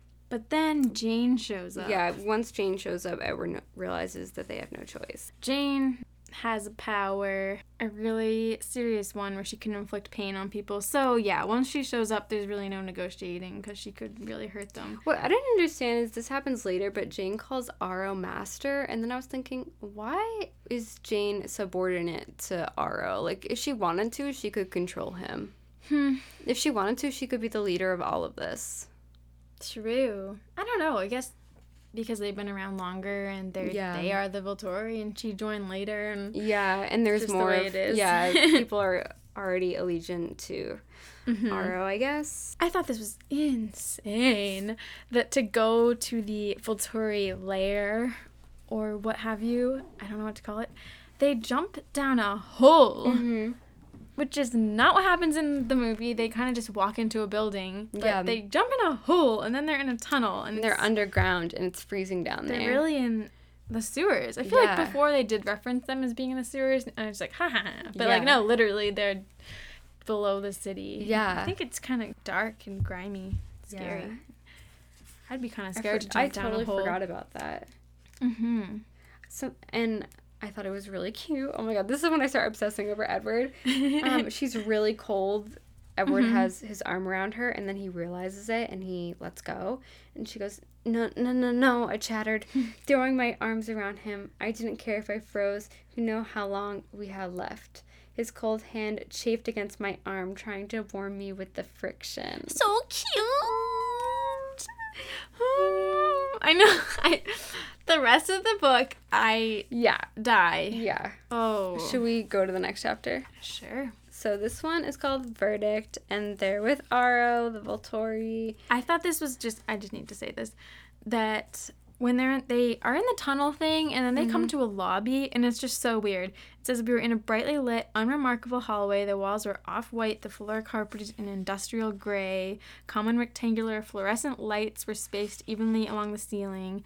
That's just not how I pictured it, and I didn't remember it that way. And I just thought, oh my gosh, it's really bland and not what you think of the Volturi being. But then that you actually keep going and then it's more of a classic vampire interior, I mm-hmm. think. And it's interesting, the Volturi's clothing is actually described under their shrouds as being modern, pale, and nondescript, which is not like the movies. In the movies, are dressed more Yeah. medieval-ish. Yeah. I thought there's something weird. Uh, Jane and her brother Alec, they kiss on the lips at one point. Yeah, dude. Wait, I literally wrote Jane and Alec seem incestuous. They are. I think they literally are. How do we, are they biological siblings or are they siblings? sure they are biologically Okay. twins. There's also some other weird. I think all of the Volturi have like a weird sexual thing going on. There's, I think, like I swear to God, I think Aro kisses Jane. Quote or it didn't happen. Well, when Aro is talking about Jane's power, he says, "You're very brave, Edward, to endure in silence. I asked Jane to do that to me once, just out of curiosity. thought that was weird." Yeah, I also thought it was weird. There's a part where I think they're talking about, I don't know, kind of joking about eating Bella or drinking her blood. Mm-hmm. Felix says dibs. Dibs. Yeah. And I wrote, the Volturi talk like that? yeah. What the heck? Obviously, there's some back and forth about what they're gonna do and if they're gonna kill Bella Or Edward. or Edward. Yeah, and then they decide there is no fight like there is in the movie as mm-hmm. well. But then they decide that they are going to show them mercy with the intent that the Cullens will turn Bella into a vampire. Mm-hmm. And um, Alice shows a vision of that. I, I really think that like that's kind of nice of Aro. I don't know. Yeah. So I think Aro is such an interesting character in that he is like not really a bad guy. I mean, he does kill humans, but he's really interested in people. Like he's very mm-hmm. curious. And on page 467, Aro's skin is described as having on is described as onion skin, and I thought kind of gross, but I thought that was a great way of describing it because I hadn't really been able to understand what Stephenie Meyer was trying to say when she said that the Volturi had like an older look to them and stuff. But I think describing their skin as looking like an onion peel, I was like, oh, okay, I can see it now. Yeah. And I wrote, Volturi are cool. Yeah. I don't know, I think they are kind of cool. Uh, and then also Marcus. Marcus is one of the main three. There's Marcus, Caius, and Aro. They're kind of like the royalty, the top, top of the top guys. And Marcus can see relationships between people. That's like his powers. And I had totally forgotten about that. I was like, what? I thought he didn't have any power. So that's kind of cool. And then Aro asks Bella if she would like to join the Volturi, which was not in the movie. And I thought that was super interesting. Well, I think he means like as a meal. No, he didn't, because he was like, imagine what her powers might be like, because she's a shield. Oh, Because Jane can't use her powers on her, Aro can't, none of them really can, and he asks if she would be interested in joining, which I thought that was really, in- mm-hmm. really cool. She turns him down, but and then Aro gives Edward a cloak to wear because he's like shirtless right now, and says, "It suits you," and he sighs. That's on 440, page 481. I just thought that was funny. Aro sighed. It suits you. and then Edward chuckled. It's like interesting. Back and forth. I think it's interesting when he asks them if they want to be a part of the Volturi.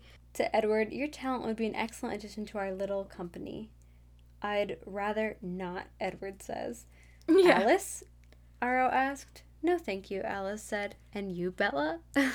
Edward hissed, low in my ears. I stared at Aro blankly. Was he joking? Or was he really asking me if I wanted to stay for dinner? yeah. It was the white haired Caius who broke the silence. What? He demanded of Aro. His voice, I don't know why, I think they're so funny. His voice, though no more whisper, was flat. Caius, really, you see the potential. Aro chided him affectionately.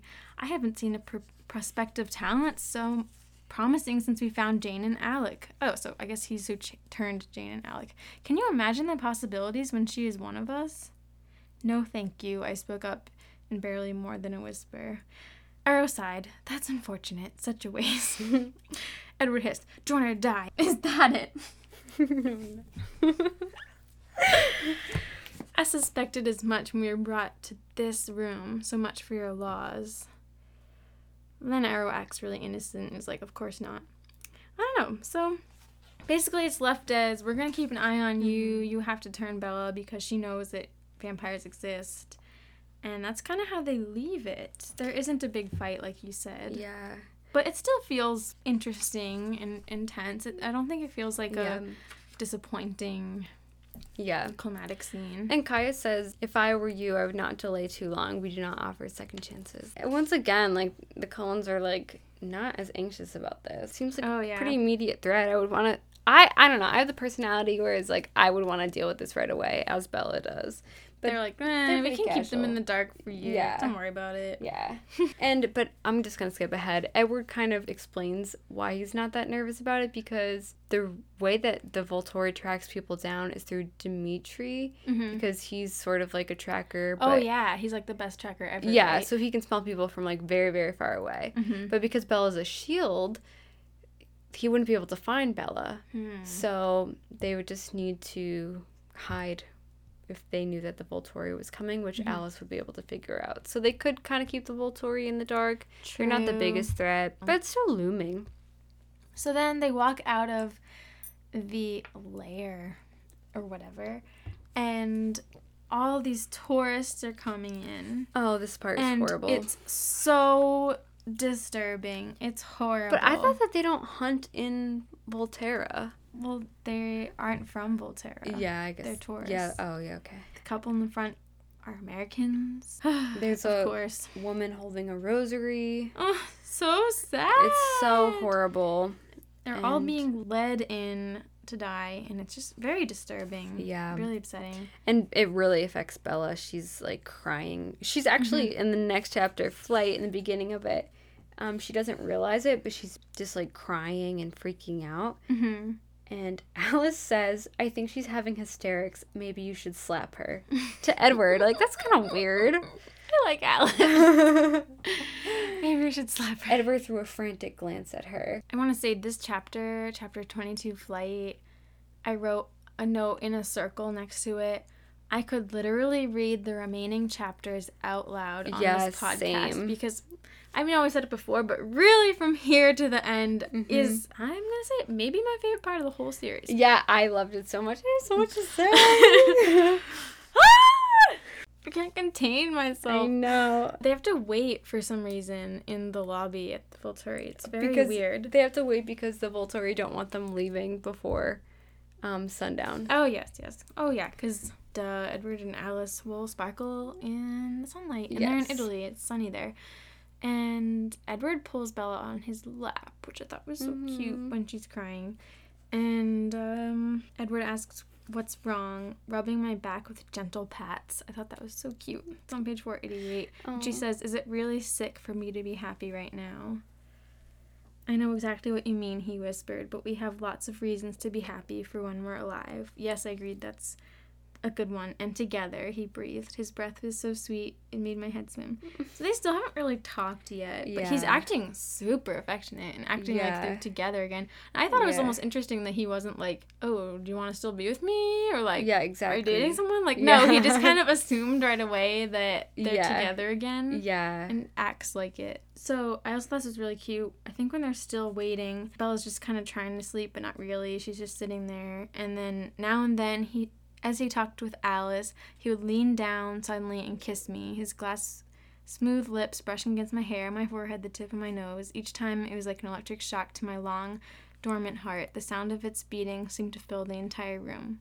It was heaven right smack in the middle of hell. Oh, I loved that line. hmm Back together, it's kind of crazy. It, When you're reading this, it just feels like, oh my god, Yeah. like Edward's back. I mean, we can't read the whole book out loud, but there's just all these descriptions of what he's doing and them together, and it's crazy. And then Alec comes in and says, "You're free to leave now." we ask that you don't li- linger in the city. So they leave.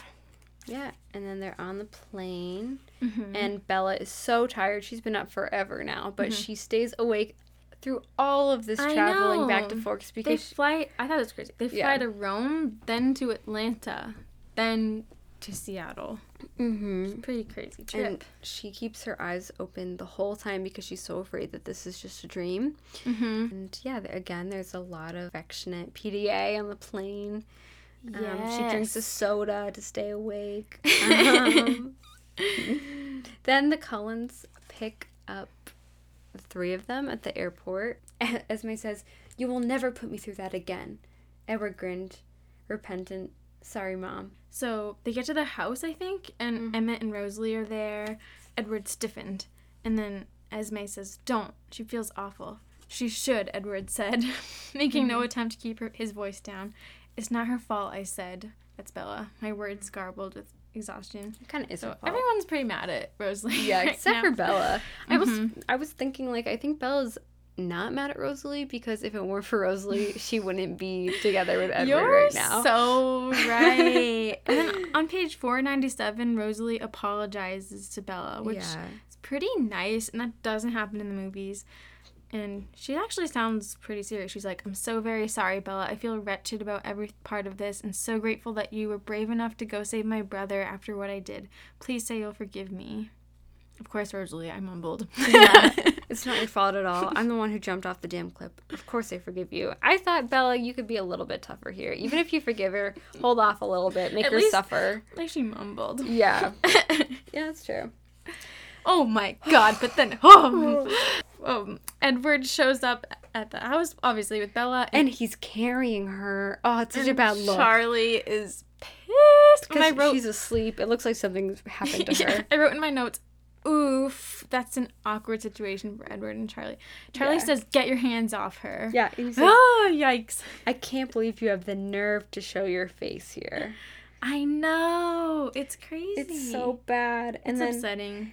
Edward says, She's just very tired, Charlie. Please let her rest. Don't tell me what to do, Charlie yelled. Give her to me. Yeah, get your hands off her. Oh, Bella says, cut it out. Dad. And then, uh, I do think that Edward is being too confident here and overstepping boundaries because Mm-hmm. he's like, just let me get her upstairs, then I'll leave. Like, actually, no, just like drop her. and it's kind of a tricky situation because Bella, when she wrote her letter to Charlie, said that Edward was in trouble and she had to go save him, but she never thought of what the story was, and he didn't either. They don't have a story. Yeah. yeah, he's like, I don't know. Maybe we can ask Alice. yeah. They have all this time, but they still don't come up with the story. I know they don't come up with an explanation. Yeah. I feel like she did try to come up with something on the uh. plane. She could have been a little bit more creative. and then the chapter ends with the last thing I felt was Edward's cool hands prying my fingers loose from his shirt. So mm-hmm. basically, she's kind of being pulled away with Charlie. yeah. Edward's not allowed in the house. Yeah. Whew, that's not where you want your dad boyfriend relationship to be. No, I don't think it's ever gonna. It's gonna resolve. It's tough. The next chapter is 23, The Truth. This was actually my favorite chapter in the whole book. Yes. It might be my favorite chapter in the whole series. It was amazing. Yeah. Maybe me too. So she wakes up, and okay, one thing I don't like about this chapter is it takes her way too long to realize that she's not dreaming and that he's really there because Edward's mm-hmm. in her room. Oh my god. what I don't like, I just feel like this has been overdone a lot in the book. He thinks that he's in heaven when he mm-hmm, 1st sees Bella, and mm-hmm, it mm-hmm. takes him a while to realize it. And I said, Earlier too, she thought she was dreaming when Jacob showed up, right? Yeah. And was trying to tell her about the wolves. And she's Yeah. like, I'm tired. And she's like, she tries to push him out the window, but is like, well, if I'm dreaming, it doesn't matter. Like, Yeah. this has already happened twice. I said there's a little bit too much of characters not believing reality and thinking that things are too good to be true. I'm just like, because this little thing of her thinking that she's dreaming goes on too long, and I'm like, shut up, Bella, this is real. On page 504, she says, Charlie banned you from the house? And it says, his eyes were sad. Did you expect anything else? That's such a small detail, but it made me sad. Yeah. He's sad that it is this way. Uh, on page 506, Edward explains the whole thing, Mhm. basically. And he says that he had no idea like what was going on with Bella when he was gone. And he says, I feel sick, sick to my core, even now. When I can see and feel you safe in my arms, I'm the most miserable excuse for. Stop, I interrupted him. He stared at me with agonized eyes, and I tried to find the right words, the words that would free him from this imagined obligation that caused him so much pain. Because he thinks that she was so depressed that that's why she cliff jumped. Yeah, and he feels horrible that like her life really wasn't better off without him. Well, Mm-hmm. on the one hand, he feels horrible, but then later on, he says he almost feels relieved because that means that he can stay with her. Mm-hmm. But I thought this was so savage. He says, When I heard what you told Alice, what she saw herself, when I realized that you had put your life in the hands of werewolves, immature, volatile, the worst thing out there besides the Victoria herself, he shuddered, and the gush of words halted for a second. Oh, I guess I read the end of that. Yeah, I just thought like that's so funny. I know. I mean, I know he's prejudiced against wolves, but he's slightly right that they are dangerous. I mean, I know vampires are dangerous too, but he's not totally off base. At this point, Bella still doesn't get that Edward loves her, Mm-hmm. and he thinks that it's just guilt again. Yeah. And so she basically is saying, Don't worry about me. Like, if anything happens, don't go do this to yourself again. Like, I'm going to die. If I trip in front of a bus or whatever, it is the next time. You have to realize that it's not your job to take the blame. You can't just go running off to Italy. Italy because you feel bad that you didn't save me. Even if I had jumped off that cliff to die, that would have been my choice and not your fault. So that is like a healthy boundary that she's setting there, like saying that like you're not responsible for me. yeah. And then he says, Marie- Isabella Marie Swan, do you believe that I asked the Volturi to kill me because I felt guilty? And then this is where she realizes, he says, Bella, I went to the Volturi because I thought you were dead. Even if I'd had no hand in your death, even if it wasn't my fault, I would have gone to the, I would have gone to Italy. Yeah. Obviously, I should have been can- careful. And he ex- he says, "I thought I explained it clearly before, Bella. I can't live in a world where you don't exist." And then he starts going on about how these last few months have not been easy for him too. It's actually been seemingly a lot harder for Edward than it was for Bella. I'm a good liar, Bella. I have to be. This is on page 509. I froze, my muscles locking down as if for impact. The fault line in my chest rippled. The pain of it took my breath away. He shook my shoulder, trying to loosen my rigid pose. Let me finish. I'm a good liar, but still, you for you to believe me so quickly. He winced. That was excruciating. Yeah. it's really bothering him, or has been bothering him, how easy it was to convince Bella that he didn't love her. I do think he's kind of putting some blame on her in this part. Like, really, what were you thinking? He says. But I think he's just trying to, like, I don't think he's blaming her. I think he's actually just as shocked as we are how Yeah. little confidence Bella has. yeah, exactly. I mean, I mean, still at this point, she does not get it. I think that he thinks so highly of Bella and really doesn't get why she thinks so lowly of herself and why she would. He's just appalled. But I mean, really, both of them kind of misunderstand each other. Yeah. Bella isn't really as self confident as he thinks. Yeah. Um, Something I liked about this chapter is that, like, a lot of times it does seem like just because Edward is a vampire, by default, he's the upper hand, he's stronger, Mhm. he's wiser, he's the unattainable Mhm. creature in a way. But here he really is at Bella's mercy, and, like, you Oh can tell God, how yeah. much he loves her. and he was so killed by this Yeah. whole thing and so defeated by it. Yeah. And I don't want to say lame or anything, but he was really desperate the whole time. Yeah.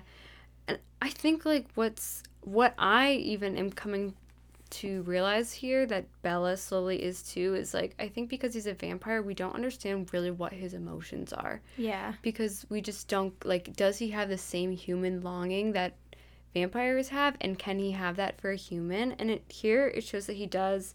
He says yesterday when i would touch you you were so hesitant so careful and yet still the same. I need to know why. Is it because i'm too late? Because i've hurt you too much? Because you have moved on? As i meant for you to?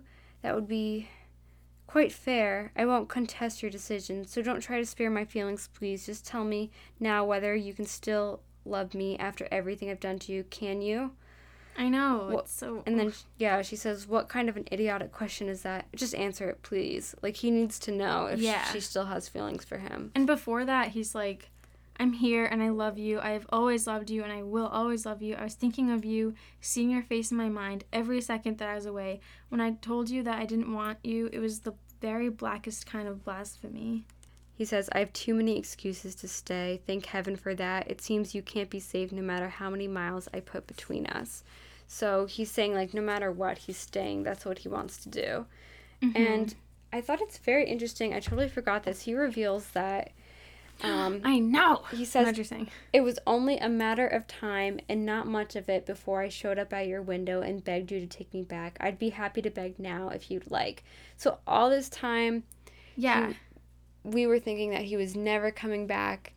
he says I was coming back anyway. yeah, Before Rosalie told me the news, I was al- already past trying to live through one week at a time or even a day. I was fighting to make it through a single hour. Mm-hmm. And I honestly think that it was worse for Edward than it was for Bella. yeah, hundred percent.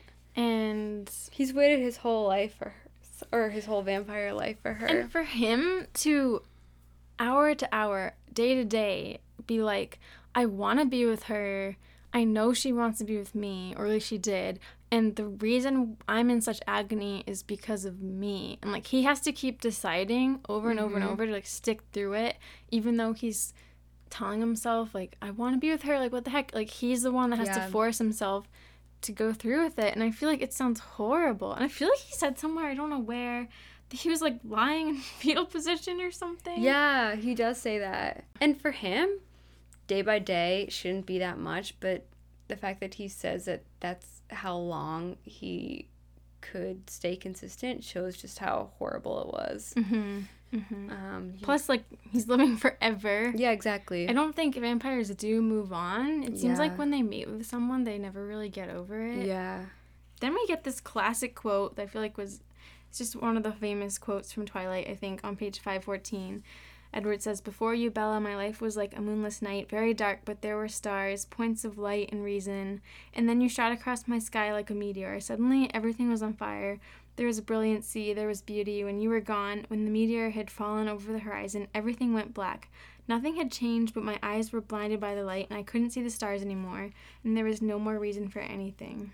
Oh, just kill me. I know. I wrote in capital letters in my notebook, this reunion is amazing. This chapter. And I wrote, this quote in capital letters. She's she still can't trust him though.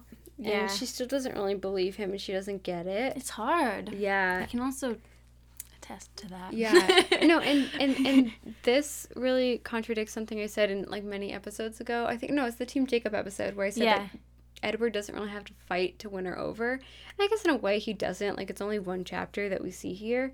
But he's saying he's going to beg as long as it takes. He's going to win her trust back. And he really apologizes for What's interesting is while Edward was gone, what he was doing was trying to hunt Victoria. And he was apparently doing a horrible job and was somehow like led to South America, I think to Brazil. Yeah, to Rio. But that was a false direction or something, or maybe she started going there and then went back to Washington. But he's doing a really poor job of tracking her, and that's what he was doing. So it's pretty interesting. And we've talked before, like, oh, would Edward try to kill, like, revenge, go after Victoria? Like, he actually was. Yeah. Hmm. Yeah, so then there's this part where Edward says to her, he, God, and like, he's so perfect, this killed me. he said, You will always be the most beautiful thing in my world, of course. He hesitated, flinching slightly. If you outgrew me, if you wanted something else, I would understand that, Bella. I promised I wouldn't stand in your way if you wanted to leave me. So, I mean, like, all this criticism of Edward, he really, he wants to be with her, he wants what's best with her, but if she wants something else, he's not going to stand in the way. My Um, gosh. Edward. he just like it seems like he loves her pretty selflessly. I don't know. But then she brings up the Volturi and the fact that she wants to become a vampire. And they're debating when. And she's like, You do realize that I'll die eventually, right?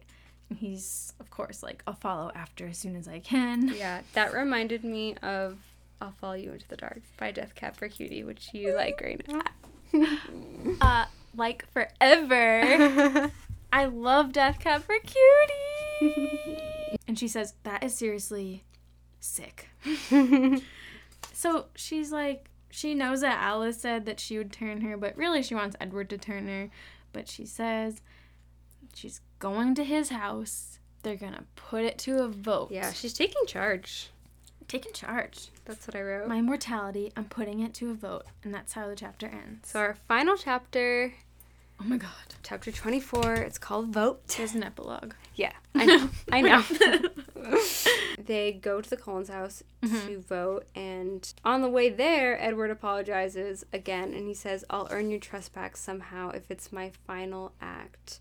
And this is when he says actually that her things are under the floorboards Yeah. and that they were never gone. For some reason, I always remembered that. And she says, Some part of me, my subconscious maybe, never stopped believing that you still cared about whether I lived or died. That's probably why I was hearing the voices.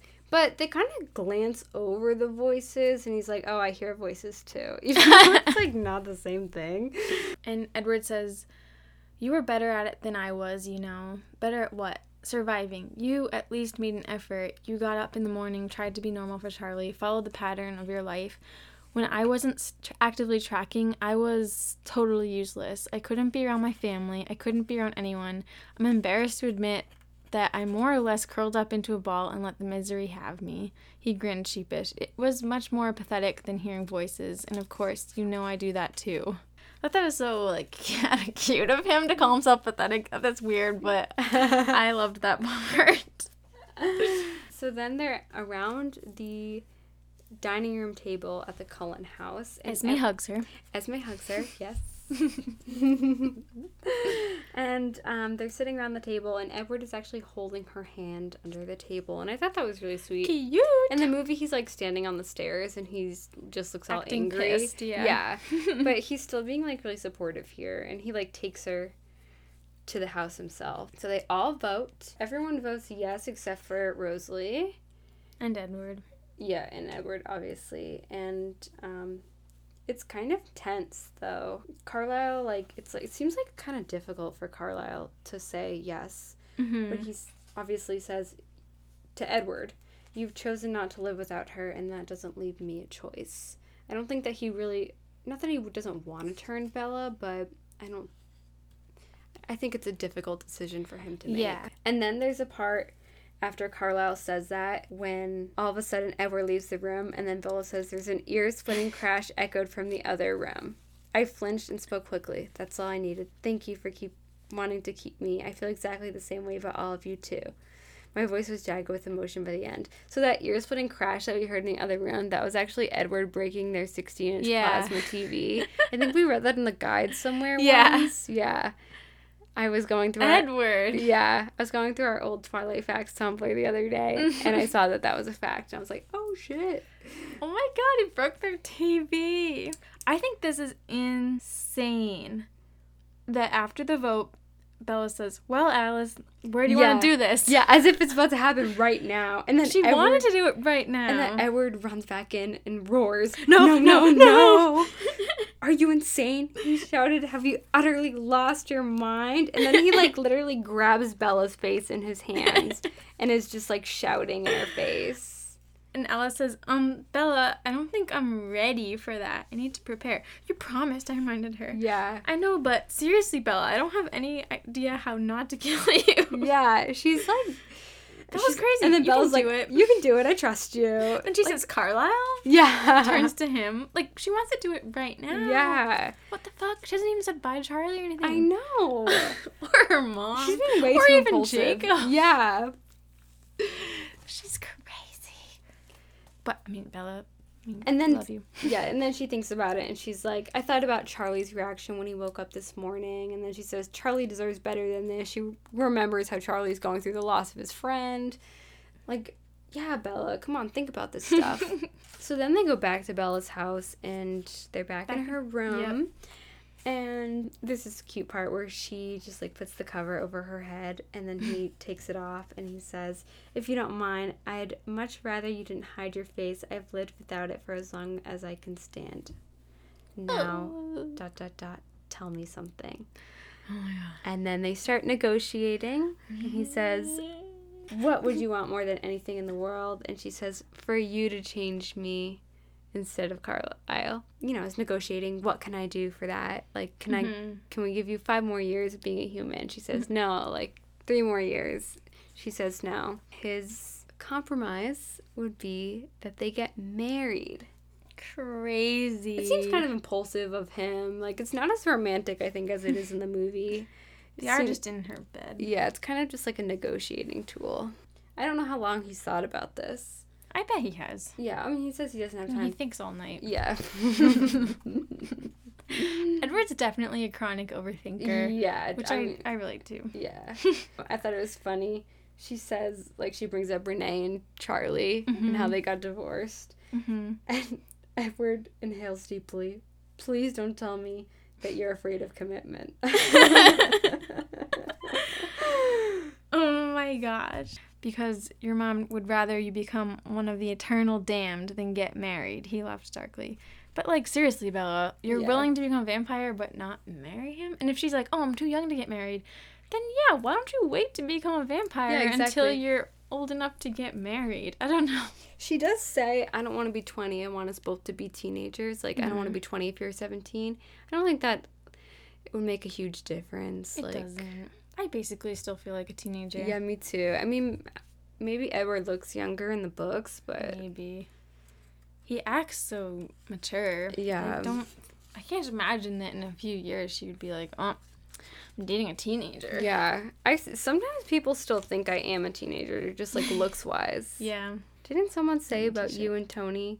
Oh, yeah. My boyfriend and I last year or like if during the fall we were walking on this bike path in my hometown and these teen these teen boys were ahead of us and they were like, "Oh, there's nobody here. There's just these random teenagers behind us." Which Tony is 29. That's gotta feel good. I know. But then Charlie wakes up. It's early in the morning, and it's kind of cute. Edward hides in the closet.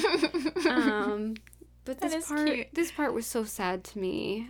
Everything with Charlie here is just really killing me. Yeah, this is where Bella has to explain herself, and she has no excuse. It's kind of dumb. I was really stressed about this. Mhm. Um, even when they were in Volterra, I was like nervous. Like, I what is she gonna tell him? All she says is there was an emergency. yeah, I don't know what to tell you, Dad. It was a misunderstanding. yeah. he said, she said, it got out of hand. Like, that's all she's. No, but then she Oh, yeah. says, See, Alice told Rosalie about me jumping off the cliff. I was scrambling frantically to make this work to keep it as close to the truth as possible so that my inability to lie convincingly convincingly would not undermine the excuse. But before I could go on, Charlie's expression reminded me that he didn't know anything about the cliff.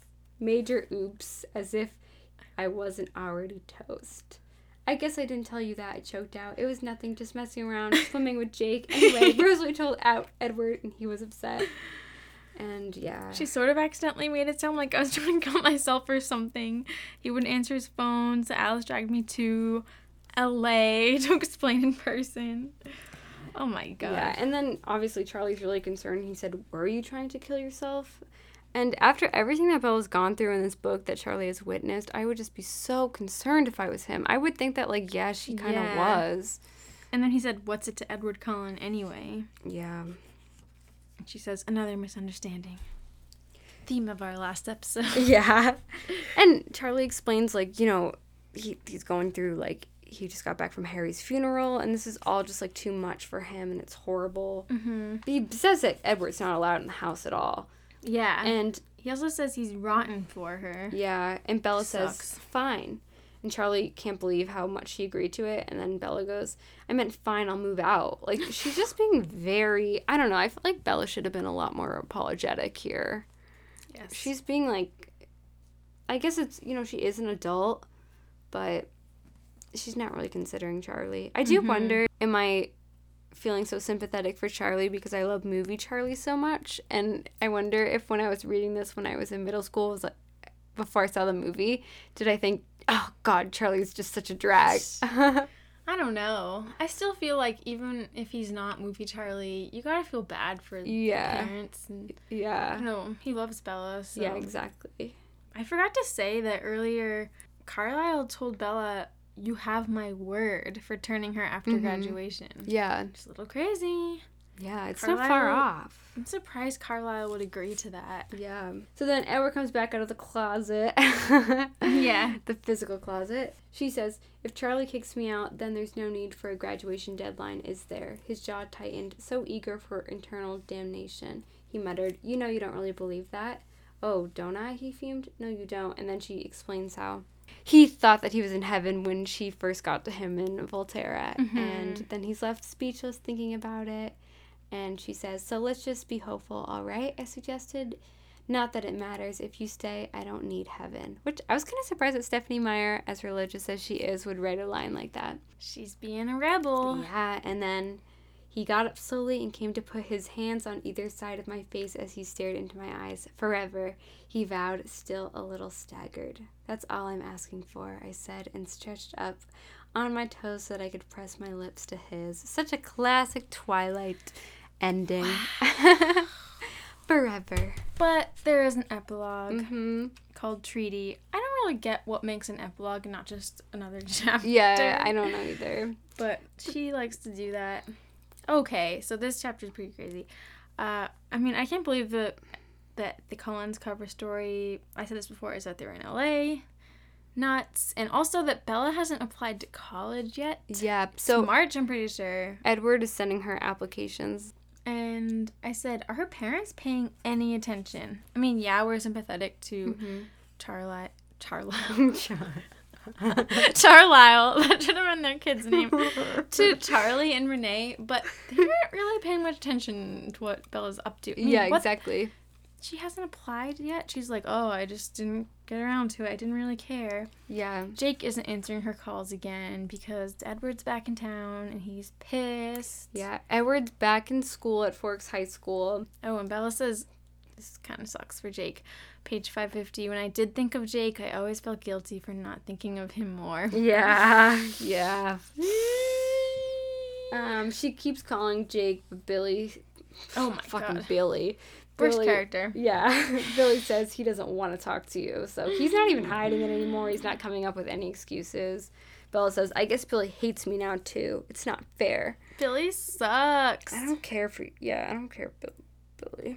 Bella comes home from school. She's like upset about not hearing from Jacob. Jacob, and Then she sees the motorcycle is in her driveway. I completely forgot about this part. it's horrible. Jacob dropped off the motorcycle at her house as like revenge, yeah, and told Charlie about it. basically. And I wrote in my notes. Honestly, Jacob is the definition of nice guys finish last, and it Yeah. makes me sick. He never cared about Bella's friendship. He just wanted to get laid. Kind of. I mean, people criticize Edward a lot how he thinks he knows what's best for Bella, and he mm-hmm. makes these like remember in Eclipse when he messes with her engine of her car so that she won't go to La Push. Mm-hmm. Jacob is basically doing the same thing here. His excuse for snitching on her to Charlie is like he wanted her to be grounded so he wouldn't she wouldn't be able to see Edward. Of course, like that's not gonna stop Edward. He can like, come in through her it's window. freaking boyfriend. yeah, exactly. And you are not. Yeah, and it's it's just such like overstepping a boundary. And Bella's pissed. She's Plus, like, she's already grounded. yeah. She says, "Let me." Edward grabs her and she says, "Let me go. I'm going to murder him, traitor." She's so upset. I mean, she's already in so much trouble. I also wrote, "My chill weed smoking Jacob would have never done this." Yeah. no, he wouldn't have. and I said, "I okay, I fucking hate Jacob. Back off, bitch." Again, I'm really sorry to people of Jacob. Yeah. He does have his good moments prior to this, but I, when this happened, I was transported back to eighth grade, summer before eighth grade, reading this in my diary, being like, I hate Jacob, and Yeah. being with my friend Katie and being like, I hate Jacob. I literally felt like I was 13 again, and I just couldn't stand him, and I was so angry. Yeah. He's so immature, and I understand he is younger. Edward mm-hmm. is being pretty mature and saying, like, thank you. I will never be able to tell you how grateful I am. I will owe you for the rest of my existence for keeping Bella alive when I didn't. And then Jacob's like, I didn't do it for your benefit. and then Edward explains to Jacob, I'm here until she, she orders me away. And then Bella says, never, to which Jacob makes a gagging sound. It's just so immature. Mm-hmm. And Jacob reminds them of the treaty and says that they cannot bite anybody. And he says, bite, not kill, making a distinction.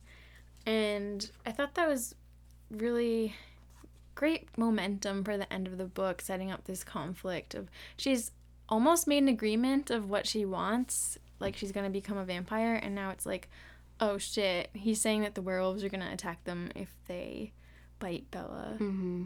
Um, do you think that would still be true if they left Washington? Like if they left the Forks area, I don't think so.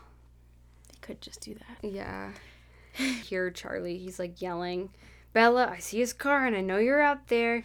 You aren't inside this house in one minute. He's really pissed. But Yeah. this whole confrontation is still going down. Jacob is starting to sh- like shake and he's his fists are all balled up and it almost seems like he's going to turn into a werewolf. He does in the movie, but here Yeah. he does compose himself enough not to. And Edward and Jacob are just kind of like s having a standoff. He says, Bye, Bells. And she said, You promised I reminded him des- desperately. Still friends, right? Like, Bella, come on.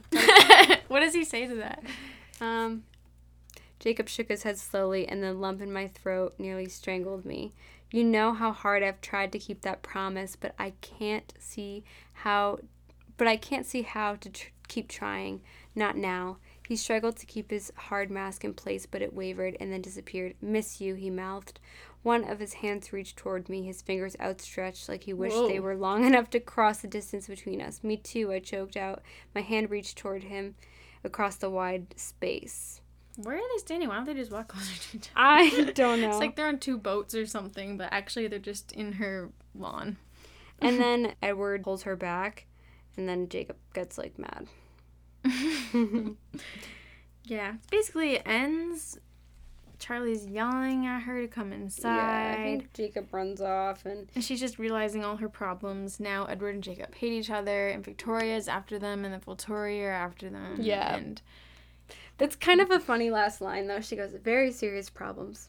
So why did they all suddenly seem so insignificant when we broke through the last of the trees and I caught sight of the expression on Charlie's purple face? Yeah. We have all these life and death things, but really the most stressful thing right now is how mad her dad is. Mhm. And the last line of the book is I squared my shoulders and walked forward to meet my fate with my destiny solidly at my side. I thought that was cheesy. I didn't really like It it. is, it's not a great it's not the best ending of the series. No. Because we the fate, it's Charlie. Yeah. Charlie? Charlie? yeah. I liked everyone Charlie. Like- we haven't said that in a while. Yeah. And my destiny destiny at my side. It's Edward. Yeah. Also Destiny Fate, are they that different? I don't know. They're just so cheesy. I didn't like it. I think it should have ended just with the thing about seeing Charlie's purple face. I thought that was funny. Yeah. Or even Edward squeezed me gently, I'm here. I drew in a deep breath. It could have just ended there. Yeah. Or, something. or that was true. Edward was here with his arms around me. I could face anything as long as that was true. That should have been the end. Yeah. Why did we have this last sentence?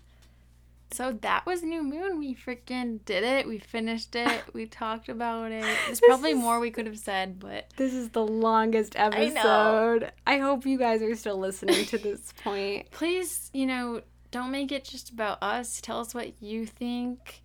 If you have any questions for us or your own opinions, if you disagree, let us know because it shouldn't be totally just our opinion. Yeah. Because we want this to be about the fandom that's still thriving, Yes. new people to fandom, and old. Yes. And we've been hearing from a lot of different people. Mm-hmm. People who are, yeah, like just getting into it recently, which is amazing. Mhm. We have to stop this now because it's so long. Thank you so much, and we'll be back soon Yes. with a new topic. Next time, we're going to be talking about Robsten, Robsten. which is Robert Pattinson and Kristen Stewart as a Mhm. couple. The history of that and our embarrassing obsession with that. Yeah. I have way too much to say. Well, thank you guys so much for listening. We love, love, love, love you, Thank you. and you, you keep us going every day. You're basically our Jacob that keeps us going through this heartbreak world that is life without Edward, and we would jump off a cliff without you. so thank you.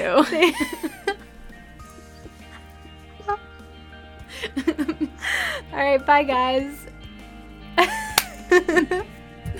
Oh my god, that was one of our craziest episodes.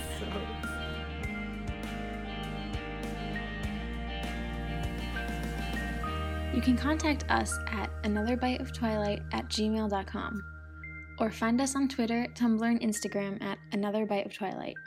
The music is by Traces. See you next time.